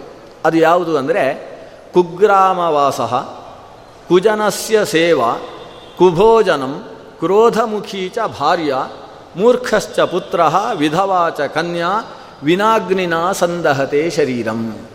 ಅಗ್ನಿ ಇಲ್ಲದೆ ಮನುಷ್ಯನನ್ನು ಸುಡತಕ್ಕಂತಹ ವ್ಯಕ್ತಿತ್ವಗಳು ಅಂದರೆ ಮೊದಲನೇದು ಯಾವುದು ಅಂದರೆ ಕುಗ್ರಾಮ ವಾಸ ಅಂದರೆ ಕುಗ್ರಾಮದಲ್ಲಿ ವಾಸ ಮಾಡ್ತಾ ಇದ್ದಾನೆ ಅಂದರೆ ಅವನಿಗೆ ದಿನನಿತ್ಯವೂ ಕೂಡ ಸತ್ತ ಹಾಗೆ ಅನುಭವ ಆಗ್ತಾ ಇರ್ತದೆ. ನಮಗೆ ಕುಗ್ರಾಮ ಅಂತ ಶಬ್ದ ಕೇಳಿದ ಕೂಡಲೇ ಅನುಭವಕ್ಕೆ ಬರುವುದೇನು ಅಂದರೆ ಅಲ್ಲಿ ಎಲೆಕ್ಟ್ರಿಸಿಟಿ ಇರುವುದಿಲ್ಲ, ಅಥವಾ ಒಳಚರಂಡಿ ವ್ಯವಸ್ಥೆ ಇರುವುದಿಲ್ಲ ಮೊಬೈಲು ಟಚ್ ಆಗುವುದಿಲ್ಲ. ಇಂಥ ಊರನ್ನು ನಾವು ಕುಗ್ರಾಮ ಅಂತ ನಾವು ಆಲೋಚನೆ ಮಾಡ್ತೇವೆ. ಆದರೆ ಶಾಸ್ತ್ರಕಾರರು ಕುಗ್ರಾಮ ಅನ್ನುವ ಶಬ್ದಕ್ಕೆ ಹಾಗೆ ವ್ಯಾಖ್ಯಾನ ಮಾಡಲಿಲ್ಲ. ಕುಗ್ರಾಮ ಅಂದರೆ ಯಾವ ಊರಿನಲ್ಲಿ ಎರಡು ಸ್ಥಾನಗಳಿಲ್ಲವೋ, ಯಾವುದು ಒಂದು ವಿದ್ಯಾಸ್ಥಾನ ಮತ್ತೊಂದು ದೇವಸ್ಥಾನ. ಎರಡು ಇಲ್ಲದೆ ಹೋದರೆ ಅದನ್ನು ಕುಗ್ರಾಮ ಅಂತ ಕರೆಯೋದು ಅಂದರೆ ಒಂದು ಗ್ರಾಮ ಸುಗ್ರಾಮವಾಗಬೇಕಾದ್ರೆ ಅಲ್ಲಿ ಎರಡು ಇರಬೇಕು. ಒಂದು ವಿದ್ಯಾಸ್ಥಾನ, ಅಂದರೆ ಗುರುಕುಲ, ಒಂದು ವಿದ್ಯಾಲಯ, ಒಂದು ಶಾಲೆ, ಪಾಠಶಾಲೆ ಅನ್ನೋದು ಇರಬೇಕು. ಎರಡನೇದ್ದು ಅಲ್ಲಿ ಒಂದು ದೇವಸ್ಥಾನ ಇರಬೇಕು. ಅಂದರೆ ಒಬ್ಬ ವ್ಯಕ್ತಿ ವ್ಯಕ್ತಿಯಾಗಿ ಬೆಳೆಯುವುದಕ್ಕೆ ಮುಖ್ಯ ಬೇಕಾದದ್ದು ಬುದ್ಧಿ ಮತ್ತು ಮನಸ್ಸು. ಬುದ್ಧಿ ಸರಿಯಾಗಿರಬೇಕಾದರೆ ವಿದ್ಯಾಸ್ಥಾನ ಇರಬೇಕು. ಮನಸ್ಸು ಸರಿಯಾಗಿರಬೇಕಾದರೆ ದೇವಸ್ಥಾನ ಇರಬೇಕು. ದೇವಸ್ಥಾನ ಅನ್ನೋದು ಅವನ ಸಂಸ್ಕೃತಿಗೆ, ಅವನ ಧರ್ಮಕ್ಕೆ, ಅವನ ಭಾವಕ್ಕೆ ಸಂಬಂಧಪಟ್ಟದ್ದು. ವಿದ್ಯಾಸ್ಥಾನ ಅನ್ನೋದು ಅವನ ಬೌದ್ಧಿಕತೆಗೆ, ಅವನ ತಾರ್ಕಿಕತೆಗೆ, ಅವನ ಬೌದ್ಧಿಕವಾದಂತಹ ಶ್ರೇಯಸ್ಸಿಗೆ ಕಾರಣವನ್ನು ಹೇಳ್ತಕ್ಕಂತಹ ಸ್ಥಾನ. ಈ ಎರಡು ಇದ್ದರೆ ಅಂದರೆ ಉತ್ಕೃಷ್ಟವಾದಂತಹ ವಿದ್ಯೆ, ಸರಿಯಾದ ರೀತಿಯ ಸಂಸ್ಕಾರ, ಇವೆರಡೂ ಇತ್ತು ಅಂತಾದರೆ ಆ ಊರು ಸುಗ್ರಾಮವಾಗಿದೆ ಅಂತ ಅರ್ಥ. ಕುಗ್ರಾಮವಾಸ ಅಂದರೆ ಅಸಂಸ್ಕೃತವಾದ ವ್ಯಕ್ತಿಗಳು ಇರತಕ್ಕಂತಹ ಯಾವ ಊರಿನಲ್ಲಿ ಸರಿಯಾದ ಬುದ್ಧಿ ನೆಟ್ಟಗಿರುವ ವ್ಯಕ್ತಿಗಳಿಲ್ಲವೋ ಅಂತಹ ಊರು. ದೇವಸ್ಥಾನ ಮತ್ತು ವಿದ್ಯಾಸ್ಥಾನಗಳು ಇಲ್ಲದ ಊರಿನಲ್ಲಿ ಇವ ಟ್ರಾನ್ಸ್ಫರ್ ಆಗಿ ಹೋಗಿ ಅಲ್ಲಿ ಒಂದು ಎರಡು ತಿಂಗಳು ಬೆಳೆದ ಅಂದರೆ ಗೊತ್ತಾಗುತ್ತೆ ಅವನಿಗೆ. ಇದು ನಾನು ಸತ್ ಸಾಯ್ತಾ ಇದ್ದೇನೋ, ಬದುಕ್ತಾ ಇದ್ದೇನೋ. ಒಂದು ಬಾರಿ ಈ ಊರು ಬಿಟ್ಟು ಬೇರೆ ಕಡೆಗೆ ನನ್ನನ್ನು ಟ್ರಾನ್ಸ್ಫರ್ ಮಾಡಿದರೆ ಸಾಕು ಅಂತ ಅನಿಸ್ಲಿಕ್ಕೆ ಶುರುವಾಗ್ತದೆ. ಇದು ಒಂದು ವಿನಾಗ್ನಿನ ಸಂದಹತೆ ಶರೀರಂ ಅಂತ. ಎರಡನೇದು ಯಾವುದು ಅಂದರೆ ಕುಜನಸ್ಯ ಸೇವಾ. ಅಂದರೆ ಕೆಟ್ಟ ವ್ಯಕ್ತಿಗಳ ಕೈ ಕೆಳಗೆ ಕೆಲಸ ಮಾಡಬೇಕಾದ ಪ್ರಸಂಗ ಬಂದರೆ ಆ ಪರಿಸ್ಥಿತಿ ಹೇಗಿರ್ತದೆ ಅಂತ ಕೆಲವರಿಗೆ ಕೆಲಸ ಮಾಡಿದವರಿಗೆ ಗೊತ್ತಿರ್ತದೆ. ಅದು ಬಾಸ್ ಕೆಟ್ಟವನಾಗಿದ್ದು, ಅವನ ಕೆಳಗೆ ಇವನು ಕೆಲಸ ಮಾಡಬೇಕು ಅನ್ನುವ ಪ್ರಸಂಗ ಬಂದರೆ ಆ ಪ್ರಸಂಗ ದಿನನಿತ್ಯವೂ ಸತ್ತ ಹಾಗೆ ಬದುಕಬೇಕಾಗುತ್ತೆ ಅವ. ಮೂರನೇದ್ದು ಯಾವುದು? ಕುಗ್ರಾಮವಾಸ ಕುಜನಸ್ಯ ಸೇವಾ ಕುಭೋಜನಂ ಒಂದು ಅಡಿಗೆ ಮಾಡಿ ಹಾಕ್ತಾರೆ, ಅದನ್ನು ತಿನ್ನುವುದಕ್ಕೆ ಈ ಎರಡು ಕೈ ಸಾಕಾಗೋದಿಲ್ಲ ಅಂತಾನೆ ಓ ಅಮ್ಮ, ನಿನ್ನ ಅಡಿಗೆ ತಿನ್ನುವುದಕ್ಕೆ ಕನಿಷ್ಠ ಐದು ಕೈ ಆದರೂ ದೇವರು ಕೊಡಬೇಕಿತ್ತು. ಯಾಕಾದರೂ ಎರಡೇ ಕೈ ಕೊಟ್ಟ? ಯಾಕೆ ಐದು ಕೈ ಯಾಕೆ? ಒಂದು, ಅದರಲ್ಲಿದ್ದ ಕೂದಲುಗಳನ್ನು ತೆಗೆದು ಬದಿಯಲ್ಲಿಡುವುದಕ್ಕೆ. ಇನ್ನೊಂದು, ಅದರ ಕಲ್ಲುಗಳನ್ನು ಬೇರ್ಪಡಿಸಿ ಬದಿಯಲ್ಲಿಡುವುದಕ್ಕೆ. ಇನ್ನೊಂದು, ಇನ್ನೆರಡು ಕೈಗಳು ಬೇಕು, ಯಾಕಂದರೆ ಅದನ್ನು ತಿನ್ನ ಮೇಲೆ ಹೊಟ್ಟೆ ಹೊಡ್ಕೊಳ್ಳುವುದಕ್ಕೆ ಎರಡು ಕೈಗಳು ಬೇಕಂತೆ. ಅಷ್ಟು ಕೆಟ್ಟ ಭೋಜನವನ್ನು ದಿನನಿತ್ಯ ಅವ ಉಣಬೇಕಾದಂತಹ ಪ್ರಸಂಗ ಬಂತು ಅಂತಾದರೆ, ಅವ ಬದುಕಿದ್ದು ಸತ್ತ ಹಾಗೆ. ನಾಲ್ಕನೇದ್ದು ಯಾವುದು ಅಂತ ಹೇಳಿದರೆ, ಕ್ರೋಧ ಮುಖೀಚ ಭಾರ್ಯ. ಮನೆಗೆ ಬಹಳ ಕಷ್ಟಪಟ್ಟು ಕೆಲಸ ಮಾಡಿ ಇವ ಬರ್ತಾ ಇರುವಾಗ ಬಾಗಿಲಲ್ಲೇ ಲಟ್ಟಣಿಗೆ ಹಿಡ್ಕೊಂಡು ಒಂದು ಪತ್ನಿ ನಿಲ್ತಾಳೆ ಅಂತಾದರೆ, ಆ ಮನೆಯಲ್ಲಿ ಅವ ಬದುಕುವುದಕ್ಕಿಂತ ಸಾಯುವುದು ಎಷ್ಟು ಒಳ್ಳೆಯದು ಯಾವ ವಿಷಯ ಹೇಳಿದರೂ ಕೂಡ ಕ್ರೋಧಮುಖಿ ಕ್ರೋಧಮುಖೀಚ ಭಾರ್ಯ. ಏನು ಮಾತಾಡಿದರೂ? ಮುಖದಲ್ಲಿ ಸಿಟ್ಟನ್ನೇ ತೋರಿಸ್ತಕ್ಕಂತಹ ಭಾರ್ಯೆ ಮನೆಯಲ್ಲಿದ್ದಾಳೆ ಅಂತಾದರೆ, ಅದು ವಿನಾಗ್ನಿನ ಸಂದಹತೆ ಶರೀರಂ. ಕೊನೆಗೆ ಮೂರ್ಖಶ್ಚ ಪುತ್ರ. ಒಬ್ಬ ಮಗ ಇದ್ದಾನೆ, ಅವನಿಗೆ ಏನು ಹೇಳಿದರೂ ಅರ್ಥ ಆಗೋದಿಲ್ಲ. ಅವನನ್ನು ಯಾವ ಶಾಲೆಗೆ ಸೇರಿಸಿದರೂ ಕೂಡ ಶಾಲೆಯವರೇ ತಂದು ಮನೆಯಲ್ಲಿ ಬಿಟ್ಟು ಹೋಗ್ತಾರೆ. ಇನ್ನೊಂದು ಸಲ ಕಳಿಸಬೇಡಿ ಅಂತ ಹೇಳ್ತಾರೆ. ಇಂಥ ಮಗ ಮನೆಯಲ್ಲಿದ್ದಾನೆ ಅಂತಾದರೆ ಅವನಿಗೆ ಮತ್ತೆ ಬೆಂಕಿ ಬೇಕು ಅಂತಿಲ್ಲ ಅವನನ್ನು ಸುಡುವುದಕ್ಕೆ. ವಿಧವಾಚ ಕನ್ಯಾ. ಮಗಳನ್ನು ಮದುವೆ ಮಾಡಿಕೊಟ್ಟಿದ್ದಾಳೆ ಆದರೆ ಕುಂಕುಮಾಡಿಸಿಕೊಂಡು ಮನೆಯಲ್ಲೇ ಬಂದು ಬಿದ್ದಿದ್ದಾಳೆ ಅಂತಾದರೆ ಆಕೆಯನ್ನು ನೋಡ್ತಾ ಇದ್ದ ಹಾಗೆ ಇವನ ಕರುಳು ಕಿತ್ತು ಬಂದ ಹಾಗೆ ಆಗ್ತಾ ಇರ್ತದೆ. ಈ ಪರಿಸ್ಥಿತಿ ಏನಿದೆ? ಇದಿಷ್ಟು ವಿನಾಗ್ನಿನಾ ಸಂದಹತೆ ಶರೀರಂ. ಇದು ದುಃಖಕರವಾದಂತಹ ವಿಷಯ. ಆದರೆ ಕುಗ್ರಾಮ ವಾಸ ಇದೆ. ಕುಭೋಜನದ ಪರಿಸ್ಥಿತಿ ಇದೆ. ಕುಜನ ಸೇವೆಯನ್ನು ನಡೆಸ್ತಾ ಇದ್ದಾನೆ. ಆದರೆ ಆತನ ವಶವರ್ತಿಯಾಗಿದ್ದುಕೊಂಡು, ಆತನ ಮನಸ್ಸನ್ನು ಅರ್ಥ ಮಾಡಿಕೊಂಡು, ಆತನಿಗೆ ದುಃಖದಲ್ಲೂ ಕೂಡ ಸಲಹೆ ಸೂಚನೆಗಳನ್ನು ಕೊಡತಕ್ಕಂತಹ ಅನುರತಳಾದಂತಹ, ಅನುಸಕ್ತಳಾದಂತಹ ಒಬ್ಬ ಪತ್ನಿ ಮನೆಯಲ್ಲಿದ್ದಾಳೆ ಅಂತಾದರೆ ಅವ ಅದನ್ನೆಲ್ಲ ಸಹಿಸಿಕೊಂಡು ಬದುಕಬಲ್ಲ. ಆದ್ದರಿಂದ ಪತ್ನಿಯಿಂದಾಗಿ ಮನುಷ್ಯನ ಜೀವನದಲ್ಲಿ ಎಂತಹ ಕ್ಲೇಶಗಳು ಕೂಡ ಒಂದು ಹಂತದಲ್ಲಿ ಸುಖಮಯವಾಗಿ ಪರಿವರ್ತಿತವಾಗ್ತವೆ. ಆದರೆ ಇವತ್ತು ಇಷ್ಟು ದುಃಖ ಕ್ಲೇಶಾವಸ್ಥೆಯನ್ನು ಹೊಂದಿರತಕ್ಕಂತಹ ನಳನನ್ನು ಸಹಧರ್ಮಿಣಿಯಾದಂತಹ ನಾನು ತ್ಯಜಿಸಿ ಇನ್ನೊಂದು ಊರಲ್ಲಿ ಹೋಗಿ ಆನಂದವಾಗಿ ತವರು ಮನೆಯಲ್ಲಿ ಬದುಕಬೇಕು ಅಂತ ನೀನು ಹೇಳ್ತಾ ಇದೆಯಲ್ಲ, ಇದು ಹೇಗೆ ಆಗಲಿಕ್ಕೆ ಸಾಧ್ಯ? ನಾಸ್ತಿ ಭಾರ್ಯಾಸಮಂ ಮಿತ್ರಂ ನರಸ್ಯ ಆರ್ತಸ್ಯ ಭೇಷಜಂ. ಆರ್ತ ದುಃಖಿತನಾದಂತಹ ನರನಿಗೆ ಪತ್ನಿ ಸಮವಾದಂತಹ ಮತ್ತೊಬ್ಬ ಮಿತ್ರ ಇಲ್ಲ. ಸುಖ ದುಃಖಗಳನ್ನು ಸಮ ಮಾಡಿಕೊಂಡು ಬದುಕತಕ್ಕಂತಹ ಶರೀರ ಒಂದು ಬೇರೆಯಾದರೂ ಕೂಡ ಆತ್ಮ ಒಂದು ಅನ್ನುವ ಸ್ಥಿತಿಯಲ್ಲಿ ಬದುಕತಕ್ಕಂತಹ ವ್ಯಕ್ತಿತ್ವ, ಸತಿ ಪತಿ ಅಂತಕ್ಕಂತಹ ವ್ಯಕ್ತಿತ್ವ. ಆದ್ದರಿಂದ ಪತ್ನಿ ಅನ್ನುವ ಶಬ್ದದಲ್ಲೇ ಪತಿ ಅನ್ನುವ ಶಬ್ದಕ್ಕೆ ನಕಾರ ಸೇರಿಕೊಂಡಿದೆ. ಪತ್ಯುರ್ನೋ ಯಜ್ಞ ಸಂಯೋಗಿ ಅಂತ ಪಾಣಿನಿ ಸೂತ್ರವನ್ನೇ ಬರೀತಾನೆ. ಅಲ್ಲಿ ಪತಿ ಅನ್ನುವ ಶಬ್ದದ ಜೊತೆಗೆ ಸೇರಿದಂತಹ ಹೆಂಡತಿಗೆ ಪತ್ನಿ ಅನ್ನುವ ಹೆಸರು ಯಾಕಾಯಿತು ಅಂತ ಹೇಳಿದರೆ ಯಜ್ಞ ಸಂಯೋಗ ಇದೆ ಅನ್ನುವ ಕಾರಣದಿಂದ. ಯಜ್ಞ ಸಂಯೋಗ ಅಂದರೆ ದುಃಖದ ಕಾರ್ಯಗಳಲ್ಲಿ ದುಃಖದ ಸಂಯೋಗ, ಸುಖದ ಕಾರ್ಯಗಳಲ್ಲಿ ಸುಖದ ಸಂಯೋಗ. ಅದು ಸುಖ ದುಃಖಗಳಲ್ಲಿ ಇಬ್ಬರಲ್ಲೂ ಅವಿನಾಭಾವ ಇದ್ದಾಗ ಮಾತ್ರ ಆಕೆ ಪತ್ನಿ ಅಂತ ಕರೆಸಿಕೊಳ್ಳುವುದಕ್ಕೆ ಸಾಧ್ಯವಾಗ್ತದೆ. ಹಾಗಿರುವಾಗ ನಾನು ನಿನ್ನನ್ನು ಬಿಟ್ಟು ಈ ದುಃಖದ ಸ್ಥಿತಿಯಲ್ಲಿ ಹೇಗೆ ತಾನೇ ನನ್ನ ತವರು ಮನೆಗೆ ಹೋಗಿ ಬದುಕುವುದಕ್ಕೆ ಸಾಧ್ಯ? ಇದು ಅಸಾಧ್ಯ. ಕೊನೆಗೆ ಆಕೆ ಹೇಳ್ತಾಳೆ, ಒಂದು ವೇಳೆ ನಾನು ತವರು ಮನೆಯಲ್ಲಿ ಹೋಗಿ ಇರಬೇಕು ಅನ್ನುವುದೇ ನಿನ್ನ ಅಭಿಪ್ರಾಯ ಆಗಿದ್ದರೆ ನೀನು ನನ್ನ ಜೊತೆಗೆ ಯಾಕೆ ಬರಬಾರ್ದು ಅಂತ ಕೇಳ್ತಾಳೆ. ಯದಿ ಚಾಯಂ ಅಭಿಪ್ರಾಯ, ತವ ರಾಜನ್ ಭವಿಷ್ಯತಿ, ಸಹಿತಾವೇವ ಗಚ್ಚಾವಹ ವಿದರ್ಭಾನ್ ಯದಿ ಮನ್ಯಸೇ. ಹೀಗಿದ್ದು ತವರು ಮನೆಗೆ ಹೋಗಬೇಕು ಅನ್ನುವುದೇ ನಿನ್ನ ಅಭಿಪ್ರಾಯ ಹೌದಾದರೆ ಸಹಿತಾವೇವ ಗಚ್ಚಾವ ನಾನು ಒಬ್ಬಳೇ ಯಾಕೆ ಹೋಗಬೇಕು? ನೀನು ಬಾ. ಹೇಗೂ ಕಷ್ಟ ಬಂದಿದೆ? ಕಷ್ಟ ಬಂದಾಗ ತವರು ಮನೆಯೇ ಗತಿ ಹೋಗುವ ಇಬ್ಬರು ಕೂಡ ಅಂತ. ನೋಡಿ, ಈ ಪ್ರ, ವಸ್ತುತಃ ಈ ನಿರ್ದೇಶನ ಅತ್ಯಂತ ಸರಿಯಾದದ್ದು ನಮಗೆ ಅನಿಸುತ್ತೆ. ಹೌದು, ತುಂಬ ಕಷ್ಟ ಆಗಿದೆ. ಊರು ಬಿಡಬೇಕಾದ ಪ್ರಸಂಗ ಬಂದಿದೆ. ರಾಜ್ಯಕ್ಕೆ ತಪ್ಪಿ ಹೋಗಿದೆ. ಆದ್ದರಿಂದ ಮಾವನ ಮನೆಯಲ್ಲಿ ಒಂದು ಕೆಲವು ಸಮಯ ಆದರೂ ಇದ್ದು ಆಮೇಲೆ ಏನು ಚಿಕ್ಕ ಬಿಸಿನೆಸ್ ಪ್ರಾರಂಭ ಮಾಡಿ ಹೇಗಾದರೂ ಆಮೇಲೆ ಬದುಕಿಕೊಳ್ಳುವುದಕ್ಕೆ ಪ್ರಯತ್ನಿಸ್ಬೋದು ಈಗಂತೂ ಸದ್ಯಕ್ಕೆ ಆಶ್ರಯ ಪಡೆಯುವುದಕ್ಕೆ ಮಾವನ ಮನೆಗೆ ಹೋಗಬಹುದಲ್ವಾ? ಇತ್ಯುಕ್ತ ಸತದಾದೇವಿಯ ನಳೋ ವಚನಮಬ್ರವೀತ್. ಇದಕ್ಕೆ ನಳ ಉತ್ತರಿಸ್ತಾನೆ. ಇದು ಅಸಾಧ್ಯ ಅಲ್ವಾ? ನಿನಗೆ ಗೊತ್ತಿದೆ, ಗೊತ್ತಿದ್ದು ಗೊತ್ತಿದ್ದು ಹೀಗೆ ಹೋಗೋಣ ಅಂತ ಹೇಳ್ತಾ ಇದ್ದೆ. ಅದು ಹೋಗುವುದು ತಪ್ಪು. ಯಾಕೆ ತಪ್ಪು ಅಂತ ಹೇಳಿದರೆ ಅವ ಹೇಳ್ತಾನೆ, ನಾನು ರಾಜನಾಗಿರಬೇಕಾದ್ರೆ ನಿನ್ನ ಕೈಯನ್ನು ಹಿಡಿದದ್ದು ನಿನ್ನ ತಂದೆ ರಾಜನಾದಂತಹ ನನಗೆ ಧಾರೆ ಎರೆದು ಕೊಟ್ಟದ್ದು ನಿನ್ನನ್ನು. ಆದ್ದರಿಂದ ರಾಜನಾಗಿ ನಿನ್ನ ಸಮಗ್ರ ಜೀವನದ ಜವಾಬ್ದಾರಿಯನ್ನು ಹೊತ್ತು ನಿಂತವ ನಾನು. ಅಂಥಲ್ಲಿ ಯಾವ ಮನೆಯಿಂದ ನಾವು ಒಂದು ವಸ್ತುವನ್ನು ಪಡೆದಿದ್ದವು, ದಾನವನ್ನಾಗಿ ಸ್ವೀಕರಿಸಿದ್ದೇವೋ, ಆ ಮನೆಯಲ್ಲಿ ಹೋಗಿ ಯಾರನ್ನು ದಾನವನ್ನಾಗಿ ಪಡೆದಿದ್ದವೋ, ಯಾರನ್ನು ರಕ್ಷಣೆಯ ರಕ್ಷಣೆಯ ಭಾರವನ್ನು ನಾವು ಹೊತ್ತಿದ್ದೇವೋ, ಅವರ ರಕ್ಷಣೆಯ ಭಾರವನ್ನು ಅವರಿಗೆ ಹೊರಿಸಿ, ಅದರ ಜೊತೆಗೆ ದಾನವನ್ನು ಪಡೆದಂತಹ ವ್ಯಕ್ತಿಯ ರಕ್ಷಣೆಯ ಭಾರವನ್ನು ಹೊರಿಸತಕ್ಕಂಥದ್ದು ಧರ್ಮಶಾಸ್ತ್ರಕ್ಕೆ ವಿರುದ್ಧವಾದದ್ದು. ಎರಡನೆಯದ್ದು ಕಥಂ ಸಮೃದ್ಧೋ ಗತ್ವಾಹಂ ತವ ಹರ್ಷ ವಿವರ್ಧನ, ಕೃಪಣೋದ್ಯಗಮಿಷ್ಯಾಮಿ ತವ ಶೋಕ ವಿವರ್ಧನ. ತವರು ಮ, ತನ್ನ ಪತ್ನಿಯ ಮನೆಗೆ, ಅರ್ಥಾತ್ ಪತ್ನಿಯ ತವರು ಮನೆಗೆ ಒಬ್ಬ ಅಳಿಯ ಹೋಗಬೇಕು. ಹೇಗೆ ಹೋಗಬೇಕು ಅಂದರೆ, ತನ್ನ ಅರ್ಧಾಂಗಿಯಾದಂತಹ ಪತ್ನಿಗೆ ಹರ್ಷವಾಗುವ ಹಾಗೆ ಹೋಗಬೇಕು. ಅಲ್ಲಿಗೆ ಸಮೃದ್ಧನಾದಂತಹ ಅಳಿಯ ಆ ಮನೆಯನ್ನು ಪ್ರವೇಶಿಸಿದ ಅಂತ ಹೇಳಿದರೆ, ಆ ಮನೆಯಲ್ಲಿ ಉತ್ಸವವೋ ಉತ್ಸವ ಅನ್ನುವ ಒಂದು ಭಾವ ಮೂಡಿ ಬರಬೇಕು. ಆದರೆ ಈಗ ಹಾಗಿಲ್ಲ. ನಿನ್ನ ಜೊತೆಗೆ ನಾನು ಬಹಳ ಬಾರಿ ಹೋದದ್ದಿದೆ ತವರು ಮನೆಗೆ. ಆದರೆ, ಪತ್ನಿಯಾದಂತಹ ನಿನಗೆ ಅದೆಷ್ಟು ಸಂತೋಷ. ಗಂಡನ ಜೊತೆಗೆ ಈ ಮನೆಗೆ ಬಂದಿದ್ದೇನೆ ಅಂತ ಆನಂದ.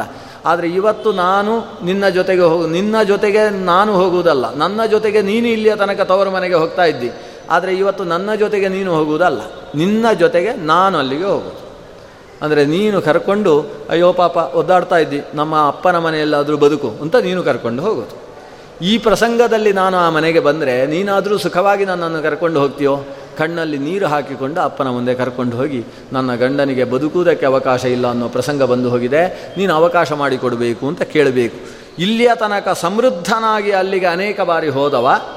ಇವತ್ತು ಏನೂ ಇಲ್ಲದವನೇ ಇದ್ದ ಇಲ್ಲದವನಾಗಿ ನಿನ್ನ ಶೋಕಕ್ಕೆ ಕಾರಣನಾಗಿ ನಾನು ಆ ಮನೆಗೆ ಹೋಗಬೇಕು.